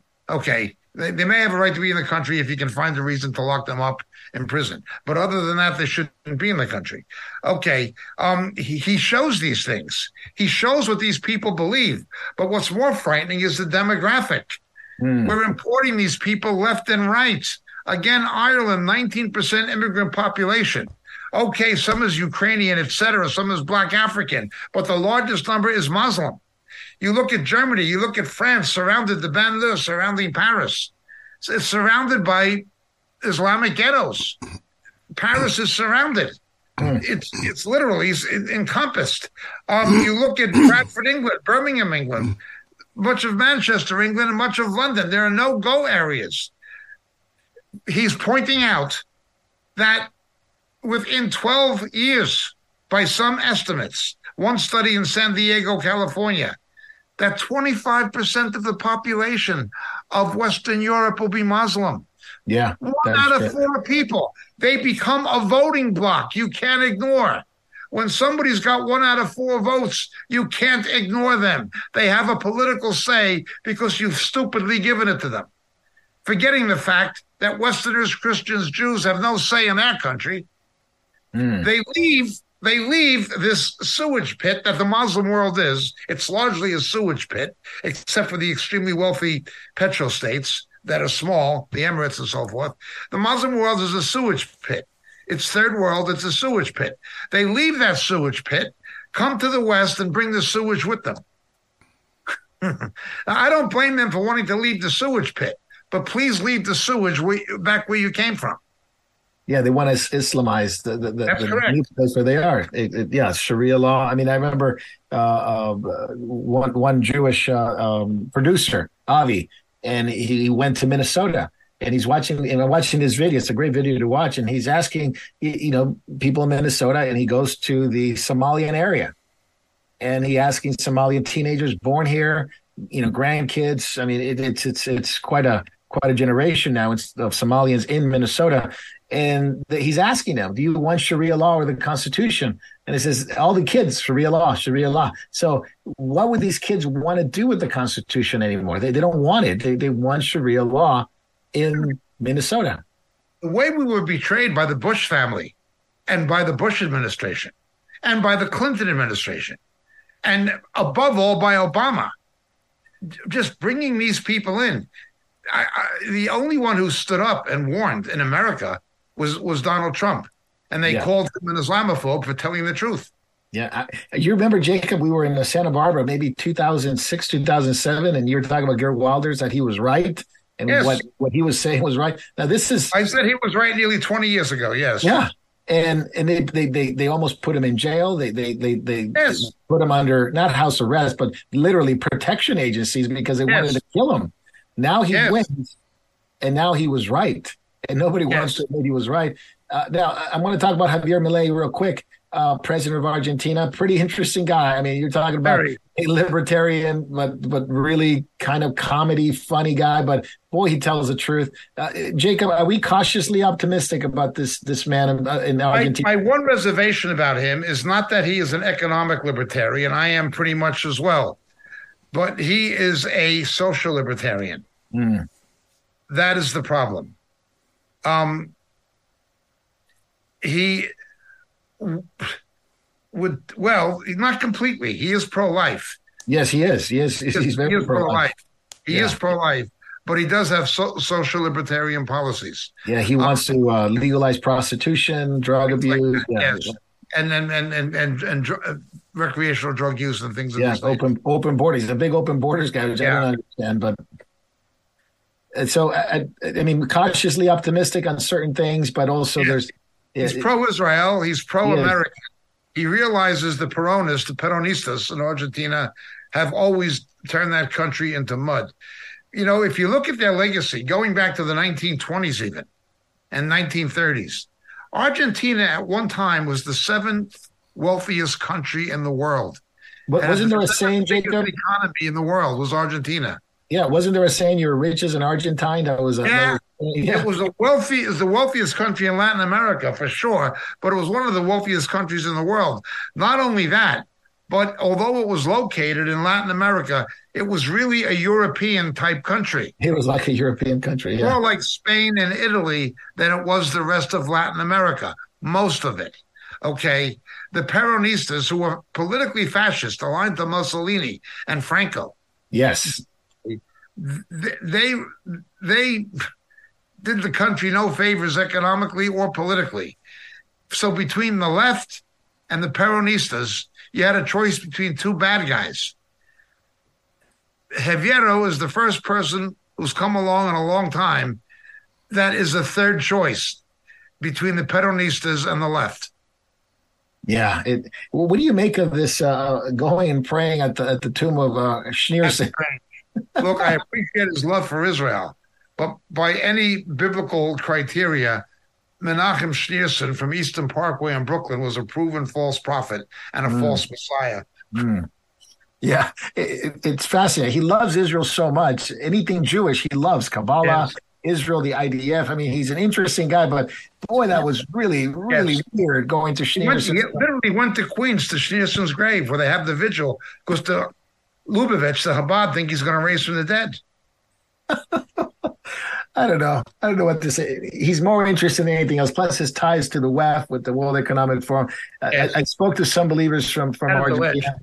Yeah, and from um, um, uh, Latin America, that you know they, they they're cautiously optimistic, but they believe that maybe there's some freedom coming and some stability coming to a country that has suffered so much. They've suffered so much inflation through the roof. The World Economic Forum has destroyed that country uh, to the degree that Schwab has has, has uh, uh, basically said that we're so happy to have any many World Economic Forum leaders within the government. Maybe they'll clean it out. I don't know. I do But- believe that a lot of what has happened to Argentina, bad things, have been a judgment because of anti-Semitism. Yeah, and, and even though there's a lot of Jewish Jewish Jewish people Yeah. there. Yeah, Yeah, but- of population. that, but I mean, Jews have not had it easy in Argentina. There's always No. been a lot of anti-Semitism in Argentina, and that goes back, of course, to the Peronistas. You know, who Yeah, bringing in the Nazis. Yeah, Yeah, Yeah. th- there was that, and then the left, of course, and you also had a big Arab Muslim population Hmm. in Buenos Aires Hmm. that's been there since the 1950s. interesting. It's another factor.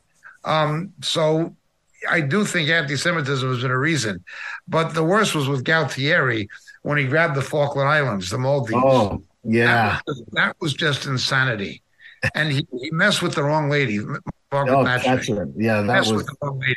Um, the, the economy was collapsing, so he played the nationalist card and invaded the Falklands, thinking Yeah. the British couldn't, couldn't wouldn't do anything. Um, but then they found out he couldn't. Not only could he not run the economy, he couldn't fight a war either. At least not. No, not at all. And we're coming, just we're coming right to the end of catching up, and we're going to be going on backstage because we are going to talk about something very important, which is what uh, China and the CCP may be doing. And uh, I'll leave it at that because I, I know the YouTube algorithms will pick it up. But you want to, you might want to stay for that one. If you're watching Catching Up, go to backstage. It'll come not on YouTube and not on uh, on Facebook. But we're going to have to go to the other platforms as well to We'd like find to out. all of our viewers, Marco, as always, please don't watch us on YouTube. We have Moriel.tv, MorielTV.org, and we have Rumble. We have alternative platforms. Please watch us on one of our own servers, Moriel.tv or MorielTV.org, or watch us on Rumble. Please don't watch us on YouTube. YouTube is just a feeder to redirect traffic to where we can't be closed down or censored.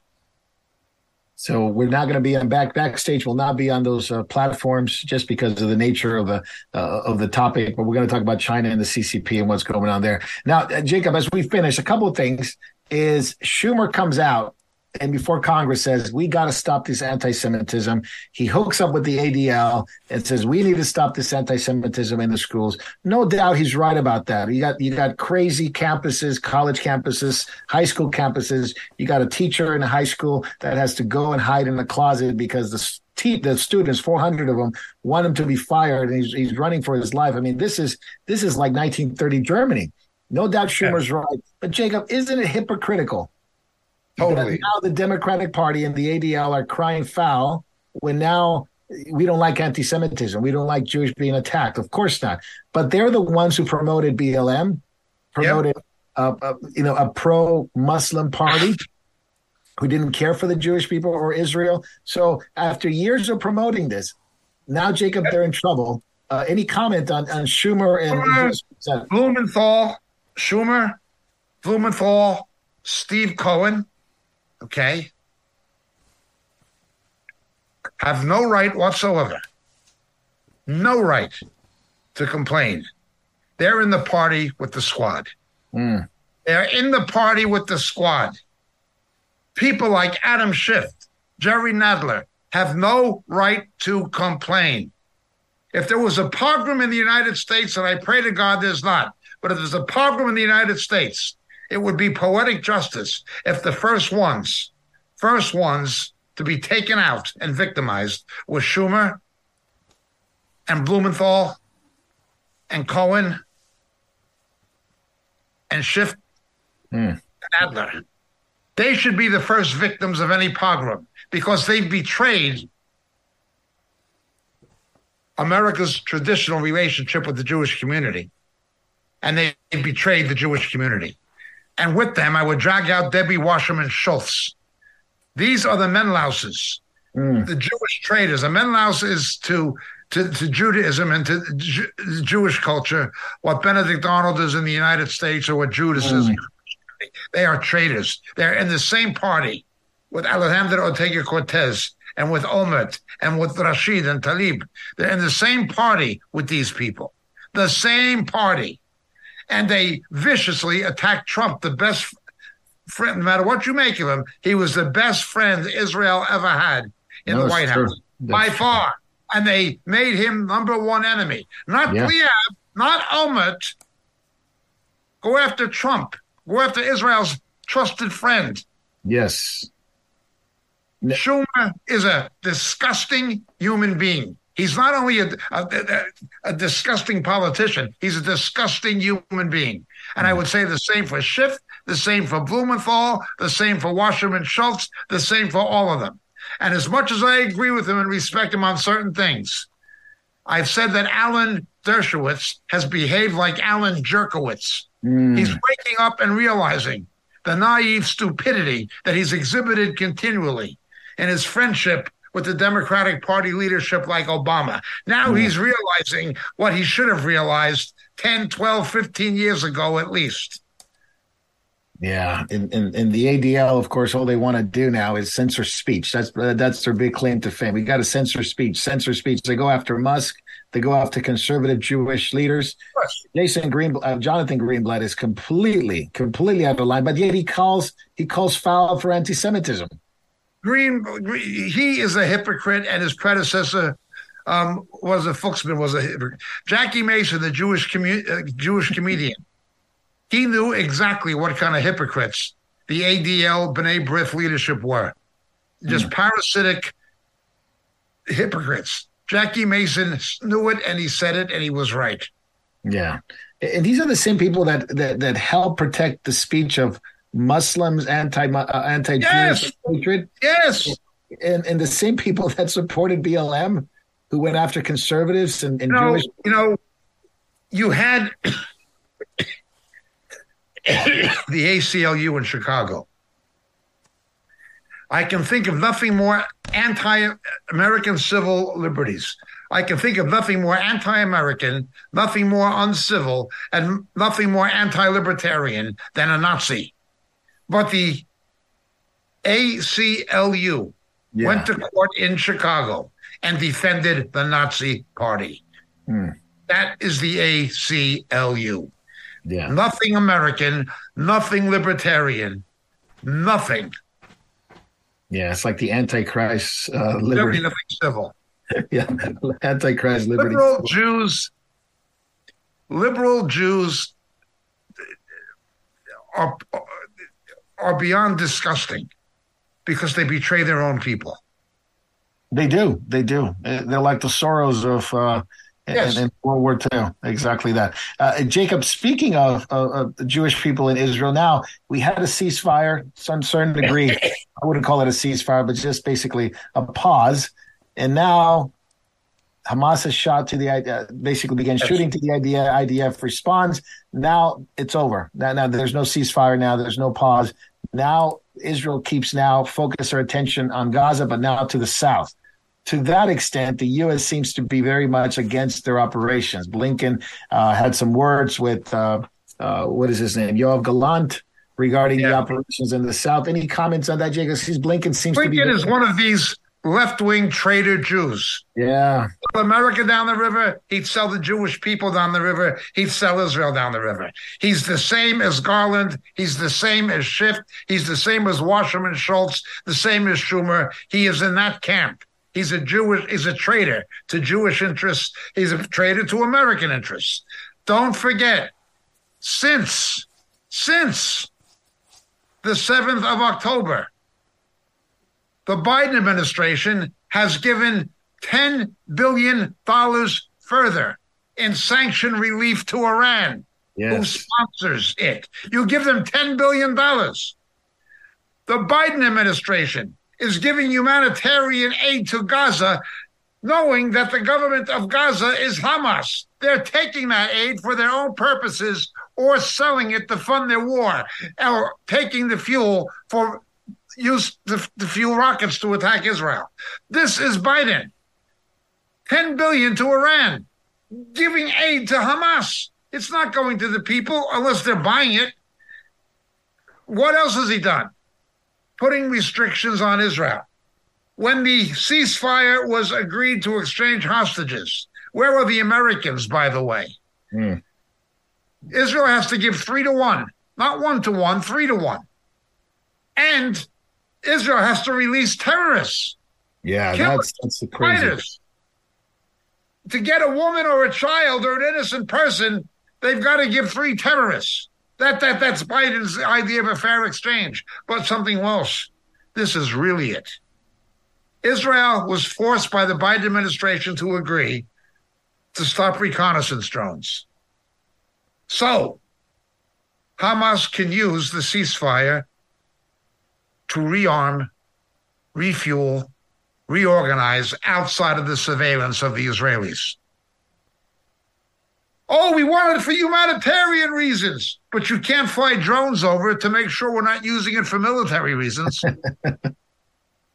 These people, like Blinken and Austin and Brown and Obama, and perhaps above all, Jake Sullivan, and Obama and Susan Rice, who are on back of it, they should be held accountable.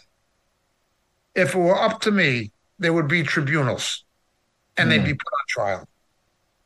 I believe this is a betrayal not only of Israel, I believe it is a betrayal of the United States. Yesterday, one of the biggest traitors in history died. Yeah. without facing man's justice. Henry Kissinger, who, when Americans were dying in Vietnam, being killed with weapons supplied by the Soviets and Chinese, opened the door to detente with Russia, increased trade with Russia, opened the door to increase trade with China while they were supplying the North Vietnamese with the hardware to kill Americans. That was Henry Kissinger with Nixon and uh, Nixon. Well, that he lived to be 100 years old. Yeah. He was never brought to justice for his betrayal you know, I thank God that there is going to be God's justice because I have very little faith in man's justice. If there were man's justice, people like George Bush would have been held accountable with Cheney for what they did after September 11th, giving the express visas to the Saudi Arabians. If there was real justice, Barack Obama would have been held accountable for giving 150 billion to Iran while Iran was engaging in terror against Americans. if there was real justice, Joe Biden would be hung. You know, you know yeah, to, Go ahead, brother. To to Jacob's point, um, I, I just want to bring it back around to the word. You know, we've been sold for years now that Islam is a religion of peace, and there are many, many secular Muslims, no doubt. But we also have to remember, at the heart of Islam, we're told in in John, uh, First John two twenty two, who is a liar except he who denies that Jesus is the Christ? Yes. This is the Antichrist, the one who denies the Father and the Son. Islam does not accept Jesus as the Christ, does not accept him as the Son of God. That is Antichrist, and the kingdom of Antichrist is forming in Europe. The kingdom of Antichrist is forming in northern Michigan. Get get prepared, Christian, because that is why they have to get rid of the Bible because of verses like that. Correct. Yeah, it's it's coming. It's coming. We've seen it forming. Geert Wilders was right 20 years ago. People have been saying it earlier than that. And uh, now we're facing the reality of uh, European countries, American, uh, obviously, uh, the Jewish influence, the liberal Jewish influence in America has allowed this. They said nothing. Now they're facing a real trouble, anti-Semitism like we've never seen in our country, and now they're crying foul. But too late. it, it is too late. They, they, they, shut down the, the the, the the Manhattan Bridge. I think it was. Was it the Manhattan Bridge? Yeah, Brooklyn Bridge. Uh, Brooklyn Bridge. Was it the Brooklyn Bridge? Yeah. Yes. And uh, occupied they shut by, down Grand Central Station at Friday rush hour. Oh. They hijacked Armistice Day, Memorial Day in Britain. They yeah. hijacked it. Now the Rockefeller Square uh, with the Christmas right, tree. The, they shut that down. Yeah, and uh, was it which, which, which, council in London was it, uh, Jay, that, that, didn't want to have Hanukkah because of the problems that they were going to have if they celebrated Hanukkah? I, I forgot which one it was. we talked about it earlier, but yeah, Jacob, to your point, go ahead. You're being told in schools that if you teach about the Holocaust, it offends Islam. Oh. This is what yeah. you're dealing with. You know, the kings of the north, the kings of the south. I do see in the book of Daniel God's judgment on the Islamic world. And it's coming and it's going to be fierce. It's going to be brutal. But I only look to the Lord for justice. Mm. When you have the Bush administration during September 11th, when the Saudi Arabians had the Bush administration in their back pocket, who's going to defend America? Americans are being murdered by Iranians, by the Iranian regime. And when Trump took out Soleimani, you had Scarborough and these left wing reporters calling him a murderer. Yeah. uh, Obama oh, gave 150 billion in frozen assets to Iran to kill Americans while they were killing Americans. Yeah. Plus the hundreds of millions he got caught giving that was basically laundered money. in the opinion of many people, why did they get away with this? Well, they won't get away with it, but they think they do. Yeah, amen. That's right. Um, Jacob, we don't have a, a, whole lot of time, but we'll discuss it next week to see where this is going. But Venezuela just launched an attack yeah. against Guyana. Uh, Brazil saying that they've come over the border.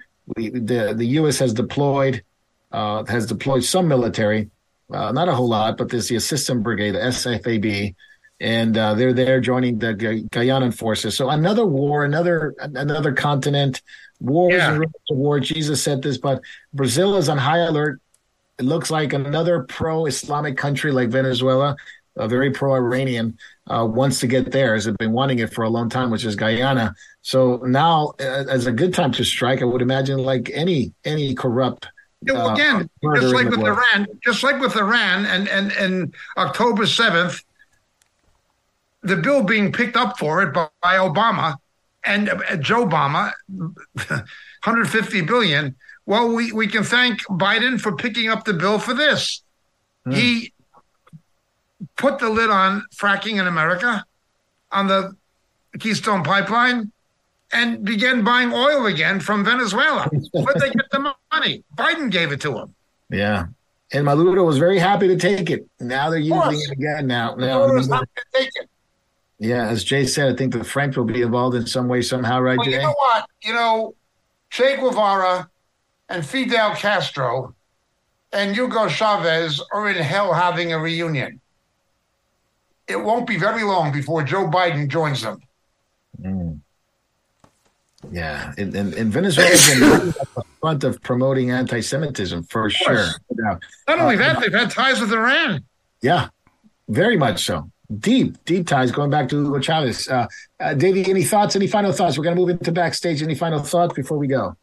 Oh yeah, just quickly, I was just going to say, look, the anti-Semitism here has just gone like through the roof. In fact, uh, I read an article two days ago that has gone up 591% since October 7th here in this country. Oh, almost double Germany. I think it's gone up 320% in Germany, but we're almost double Germany. So Jews are already feeling unsafe here, and schools have been taking a very, very pro Palestinian stance. Jewish teachers are feeling are being threatened, feeling threatened here. Wow. What a time, isn't it, uh, Jacob? What a time, Jay. What a time, Davey, yep. Uh, for Christians to preach the gospel to the Jewish people, to stand Amen. and pray with them and for them that they would come to know the Messiah, that would come to know Jesus. As Paul the Apostle told them to provoke them to jealousy, our our destiny with Christ is bound up with their destiny with Christ too. And Paul the Apostle, remember something. Acts 11. Time is going to come in Zechariah chapter 12 when the nations who come against Israel are going to be the personal enemies of Jesus Christ.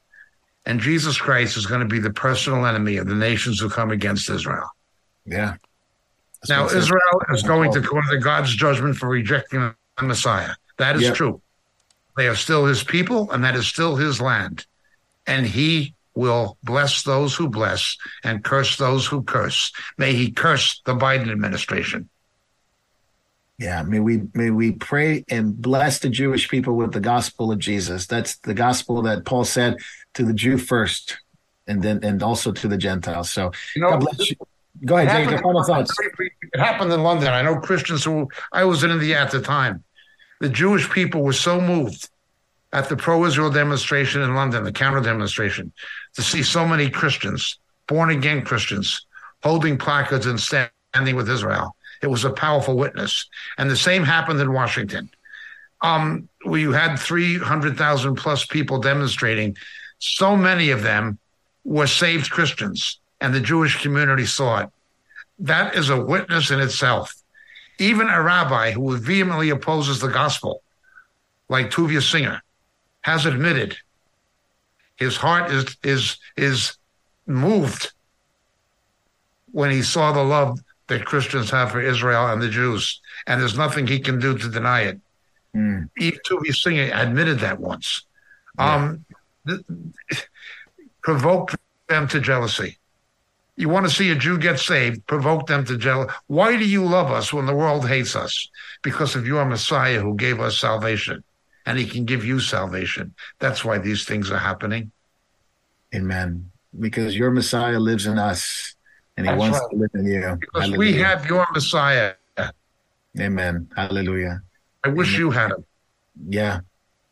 We have your word, we have your scriptures, we have we have your Messiah, and we worship the God of Israel. You know, it's amazing, isn't it? Uh, yes. Pray God lifts their lifts their veil from their eyes and open their hearts to the truth of Jesus. So very good. Jacob, thank you so much. We're going to go into backstage and talk about this stuff that we can't talk about on YouTube or Facebook. So we're going to sign off. Uh, I don't know if we have any questions. I even forgot to ask the questions, but if you do have any questions, oh, we do. All right, Jacob, you're not off the hook today. You're going to have to answer some. So okay. gladly. God bless you guys. We'll see you in backstage.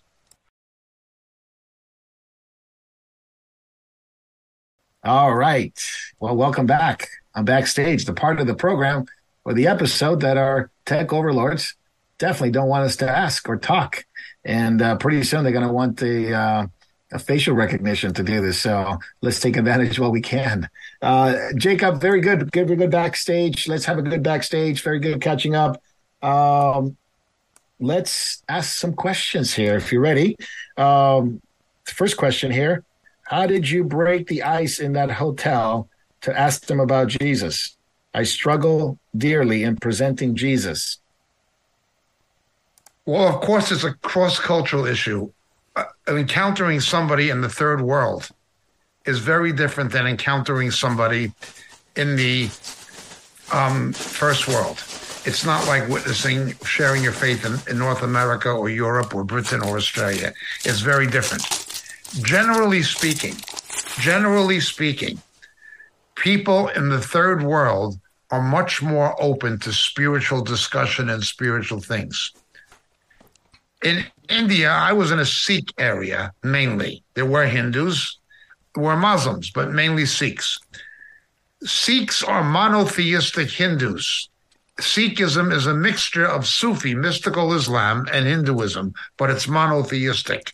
Okay. They're always happy to talk about spiritual things in the third world, and particularly a place like India. Hindus can always handle another God. If you told a Hindu Jesus is God, that's not a problem. He can accept the, the deity of Christ. He can also accept the deity of the cow across the street mooing. But yeah, they, they can always accept another God. in India, it's very, very different than witnessing in the Western world. Or the third world is very different generally. Africa, the same. Africans are very open to spiritual discussion. They're not affected by the Enlightenment um, philosophically as a culture, and, and, and they're more spiritually aware. They typically believe in things like the demonic. Um, now, they have wrong views of the demonic and the angelic and the afterlife, but they're aware of such things exist. Okay, they don't have the Stoic rationalism um, or, or the pseudo rationalism of the West. Okay, now talking to people in the West is different. When you talk to people in the West, remember what the scripture said: Jews seek a, Jews seek a sign, Greeks seek wisdom. You have to give an apologetic, an apologia, a reason to believe. The best general way of sharing Christ in the Western world today is preach the gospel of the kingdom. As Jesus said, the gospel of the kingdom shall be preached. You use prophecy, you use end time events. Look, do you see what's happening in the Middle East? You see this war with Israel and Hamas? Look what the Bible says. Look what Jesus said.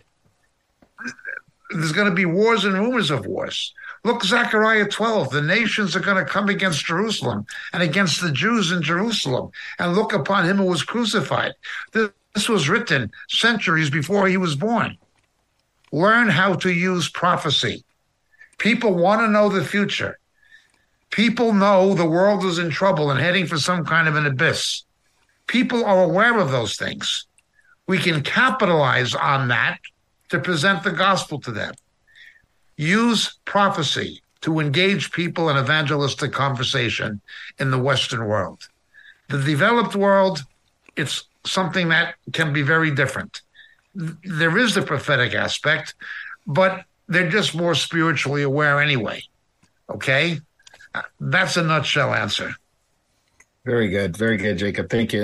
And it is true. You're a different culture in a different world, a different a different yeah. outlook. You have to be able to use the. I mean, the gospel is for all cultures and for all people, but we have to use it in, in a way that they could get through these barriers. The way it's presented, the, it's for all cultures, but the way it's presented is culturally sensitive. Absolutely. Uh, another question, Jacob. Uh, besides reading Daniel, Revelation, Matthew, any other scriptures that we should also read uh, as also relates to the day to our age today? Oh, sure, Zechariah for sure. Okay, Zechariah for sure. The events that took place before the Babylonian captivity in Jeremiah, for sure. Um, absolutely. Um, the, the book of Joel, for sure. Um, yes, absolutely. The minor prophets. All right, so there you have it. Zechariah, especially Zechariah, very much quoted. Uh, you also mentioned Jacob Ezekiel's quoted in Revelation quite a bit. Absolutely. Yeah. So Ezekiel, almost every every chapter in Revelation except two quotes from Ezekiel. There you go. Okay, so yeah. All right. Uh, do you think Revelation 13 will be darkness when no man can work, or do you believe it's some other event, or is it unclear of what it means today? By the time you get to Revelation 13, you'll be in the darkness when no man can work. That okay. period will have arrived. That would have arrived by then. Okay, very good. Regarding AI technology, when do you think we will reach singularity? I don't know, but I know the drive towards singularity is something we mentioned earlier before we went onto our um, backstage. Backstage. backstage. Yeah you're going to have some kind of animated robot that will achieve a functional singularity in a image of the beast but singularity involves a deeper understanding of the event horizon of black holes and of the Bose particle than we have now. All particle physicists, all particle physicists are looking at this, and some of them are even obsessed with it. Um, if you go deep enough into the black hole across the event horizon, will you reach singularity? Mm. Um, that is their thinking. That is very much their thinking, and they're looking for the God particle.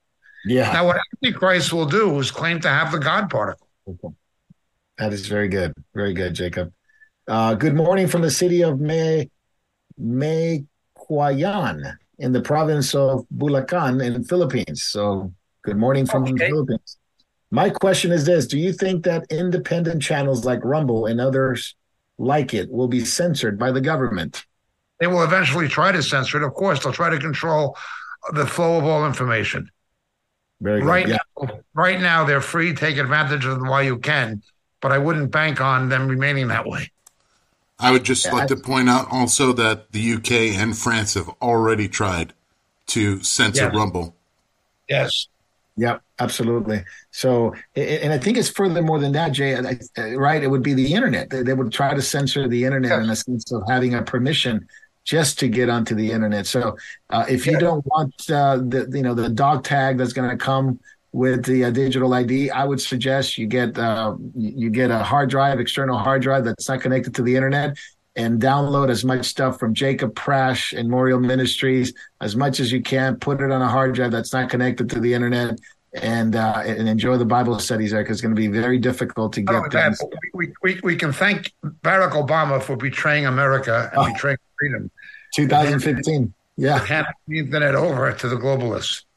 Yeah, he turned it over to. He said the the most freedom uh, freedom loving countries. What did he say? Saudi Arabia, Iran, China. Yeah in Russia, and he turned it over to the UN, and the UN have oversight over the internet now. so, well, it is what it is at this point, Jacob. Matthew 24, Peter, James, and John asking questions, asking Jesus, what will be the signs? What will the signs be? Do they know any of the Hebrew scriptures? Did they know any of the Hebrew scriptures then? Yes, for sure, because Jesus mentioned the abomination of desolation spoken of by Daniel.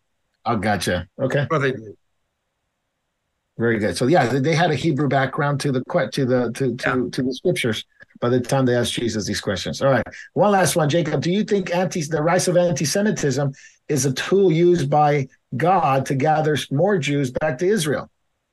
I think that God brings good out of evil. The way that God allowed the demonic powers of Joseph Stalin and Adolf Hitler to perpetrate these genocidal atrocities against humanity and against the Jews. Don't forget, Stalin was also an anti-Semite. He killed Zinoviev and Trotsky and Jews, yeah. Jewish rivals. A lot more Jews, yeah. Yeah, then the Soviets made Jews refuseniks. Um, I think God allowed those two tyrants. Now, mm. it was the devil trying to destroy the Jews and so forth and so forth. But God allowed it. Had there not been a Holocaust, there would not have been the international sentiment in the UN to vote for the partition. God definitely brings good from evil, and he will continue to use anti Semitism to that end. Already, he's using anti Semitism in France to cause the French Jewry to relocate to Israel. That's yeah, just quite, one example. Quite a bit of them. Quite a bit of them. Yeah. Over the past 10, 15 years, quite a bit of them. Oh, or, you know, why you used to hear like a lot of Romanian a lot of Yiddish, a certain amount of Ladino, which was Spanish, but Romanian Yiddish, and then came the uh, Russians, and hmm. then like the Moroccan Jews and that spoke Arabic. You'd hear those languages, and you still hear them, and you still hear a lot of Russian, but what you're really beginning to hear now is French. Mm. Haifa, Tel Aviv, you're hearing French all over the place. Fascinating, isn't it? And even in uh, seven hundred thousand Jews, and they're getting out of there and I don't blame them. No, I understand. Even in Sweden, right? Uh, uh, Malmo, yep. Uh, quite a bit of yep. Jewish community now now in Israel. So yep. very interesting. Well, I think that's all the questions we have. Thank you so much for the questions.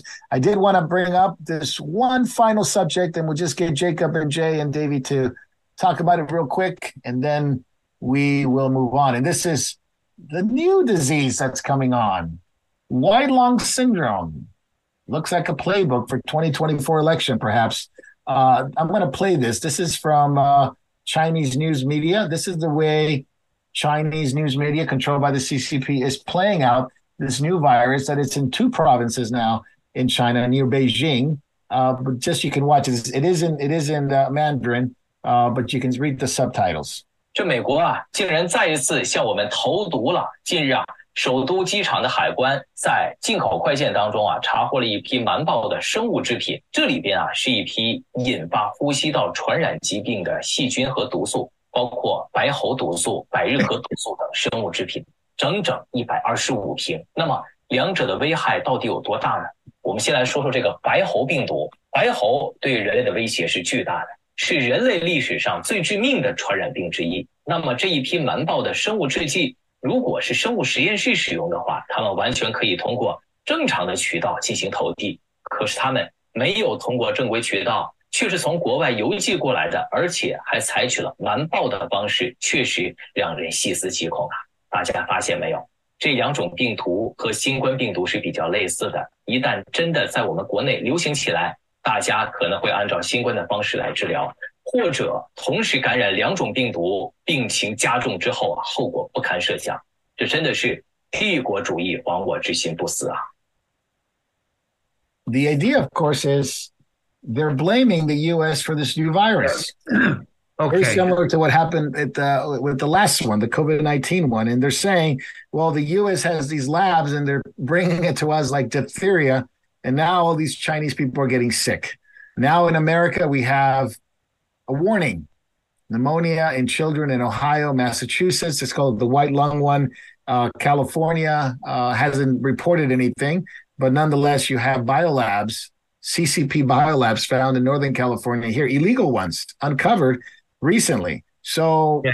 I'll leave it up to you guys. Who wants to talk first? Mysterious pneumonia outbreak Xi goes to San Francisco just a couple of months before this, or about a month before this, meets with Gavin Newsom, meets with Joe Biden. Now we have a new disease up in China, comes to the States. Now there's talks about a new COVID, new lockdowns, new more vaccines. Uh, coincidence? What do you guys think? Playbook? We're right in the midst of, uh, of an election cycle. 2024 is around the corner. Jacob Prasch let's look at it in the context of what happened the last time, which still has ramifications. Fauci lied about COVID. They bent over backwards to try to prevent the public from knowing that the United States government funded research in Wuhan. When people said it was a Chinese virus or a Wuhan virus, they were accused of racism and anti Chinese racism. They always play the race card. They yeah. always play the race card. Okay. the pharmaceutical companies were indemnified by the taxpayers. They couldn't be sued. Scientific opinion of, of the highest caliber, such as Robert Malone or that French scientist of, who won the Nobel Prize from the Pasteur Institute, or even um,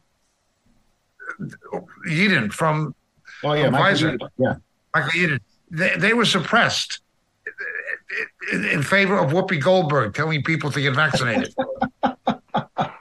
the people who invented M- MR and, and mRNA technology, biogenetic engineering, were suppressed so people would instead listen to Whoopi Goldberg. Um, this is what you had politicization, certainly of the World Health Organization, of the CDC in Atlanta, of the National Institute of Health and of the FDA.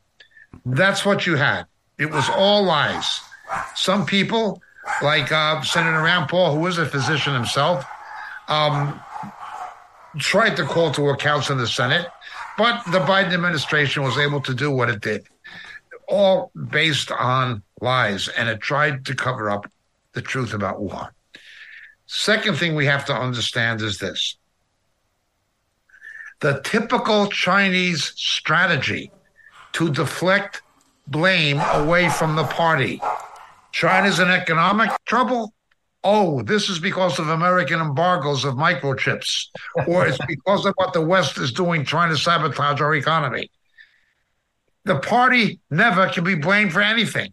You blame foreign interests for trying to subvert or sabotage the Chinese economy. Now they're going to do the same thing with the white lung syndrome. You have to blame somebody else instead of blaming the party. Mm. Blaming foreign interests, particularly the United States and Japan, particularly United States and Japan, you blame foreign interests in order to protect the party. It's not our fault. Our country's being attacked by these foreigners. Mm. When in fact, it is the policies of the party that are largely responsible for these things. You have to deflect blame. That is simply the game that's played. Now you wonder how people can be so stupid as to believe the party. Well, they control the media. I'd like to propose a question. You have a former school teacher who speaks with bad grammar, who's now the mayor of Chicago. And he accused Republicans last week, this week, of trying to reverse or not accept the consequences of the Civil War. he was too stupid to know that the Republican Party was the party founded on the premise of abolition, that it was the abolitionist party, and that Abraham Lincoln was a Republican and an abolitionist. He's he, he, not only is he a moron, he assumes everybody else is a moron. And most of the people in Chicago are morons because they vote for him. Well, China is like that to the power of 10. China is like that to the power of 10. Well, somebody can come out, an independent media, and say that the mayor of Chicago, Johnson, is a moron, which he is. He's a man of obviously subhuman intelligence, apparently, to say what he said about the Civil War. Too stupid to know that Lincoln and the Republicans were the abolitionists and the Democrats were, were, were, were, were party of slavery. Too stupid to know it. um, in China, nobody can respond. There's no media inside China. That's right. That can criticize the party line or challenge what you hear in the media that's controlled by the government. They control the internet. I was in China once, they shut down the internet. Now, there were Christians who knew how to get links through Hong Kong so I could get email and things like this. There was a cyber underground inside China that they worked out through Hong Kong. But everybody else, there was a party conference going on, and all this corruption was being exposed in Beijing. And the Chinese party and government closed down the internet. There's nobody going to tell the Chinese people any alternative, any alternative. You might get some of an alternative in Hong Kong or Macau or obviously in Taipei, in Taiwan. But in China itself, there's no alternative media. There's nobody who can challenge the propaganda. Their mm. basic way is to blame foreigners yeah. for anything that happens internally that they are responsible for. It doesn't matter if it's the sh- shadow banking crisis, it doesn't matter if it's the property bust. It doesn't matter if it's deflation. It doesn't matter what it is. And it doesn't matter if it's COVID or white lung syndrome. It's the fault of America and Japan. That is their standard response. That is how they operate. And there's no media in China and no social media going to challenge it. No, that's very good. Go ahead, Jay. So, going back to the report that we just watched, not many people know this, but in Chinese and Japanese, each character has double or triple or sometimes four meanings. Hmm. So, just for Moriel, I'm just going to translate that news that we just watched, that newscast from China, but I'm going to give you what it actually was saying. Okay, first hmm. of all, our great leader has just visited San Francisco and his his many pets relieved themselves on your streets. Hmm. And we found that our investment in the Biden family has not been giving us adequate returns. Hmm. Therefore, we want you to know that even though Gav- Gavin Newsom was trying very hard to court our leader, we feel that it was insufficient for us to continue the charade that we are friends. Therefore, now we have to villainize you. That, that, translation. That very good translation. Yeah. uh, you know, I should just bring Jay and have him listen to Xi Jinping all day, and then he can tell me what exactly what he meant. because that's really what what's at stake, isn't it? Uh, but Jay, do you find it coincidental? He comes, he sees, he conquers, he goes back. Then this abrupt abruptly comes up. Now you got an election cycle.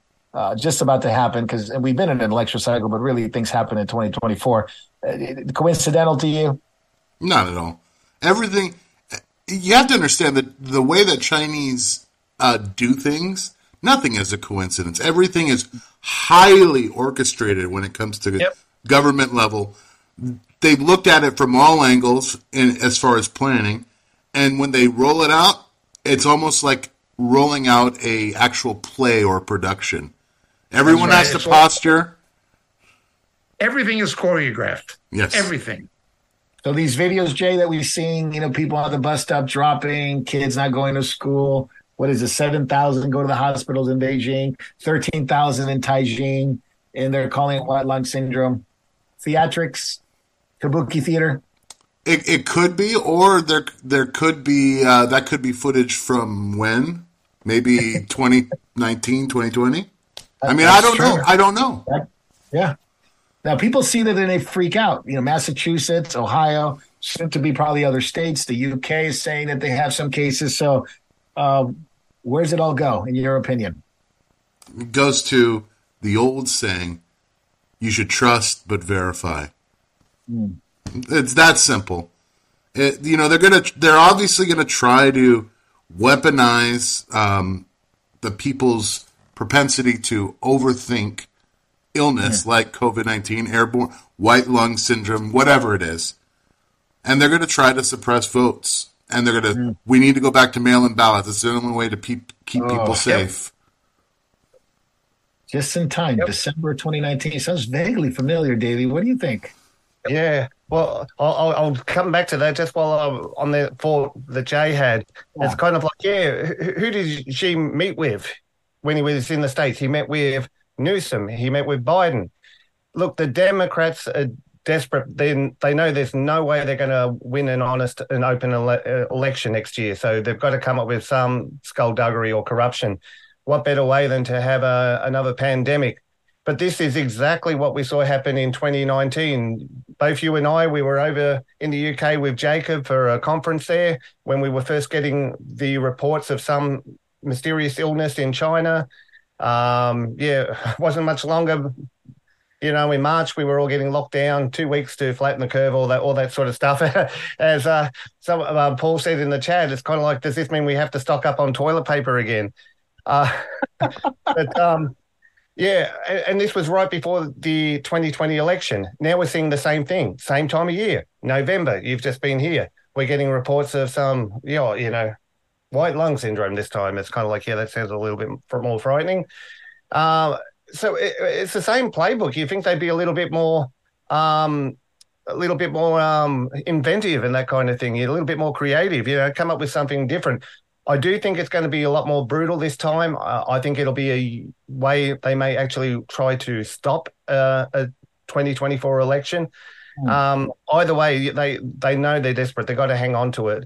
Um, but uh, oh, there was one more thing I wanted to say. I've gone blank. Sorry. no worries. But, no, if you think about it, yeah, let me know. Uh, but uh, Jacob, do you think this is uh, uh, out of the CCP playbook? Obviously, you know, a real flu, a real disease, but not as hyped as they make it out to be. And then comes a rollout of lockdowns and, and government medicine. But now it's changed a bit, isn't it? Because now we have a war. Now we have diseases. Now we have a digital world that was a lot more it's a lot more nefarious than it was back in 2019 when we were in yeah, the UK. China everything is choreographed. Right now there's a combination of factors in China. It's not one, it's the synergistic combination. Deflation, mm. youth unemployment, big time. Capitalist invest, investment by foreign businesses and industries out the door. The real estate bust. Yeah. Um, uh, it, it's a combination of things happen. Uh, shadow banking. It's a combination of things happening in concert.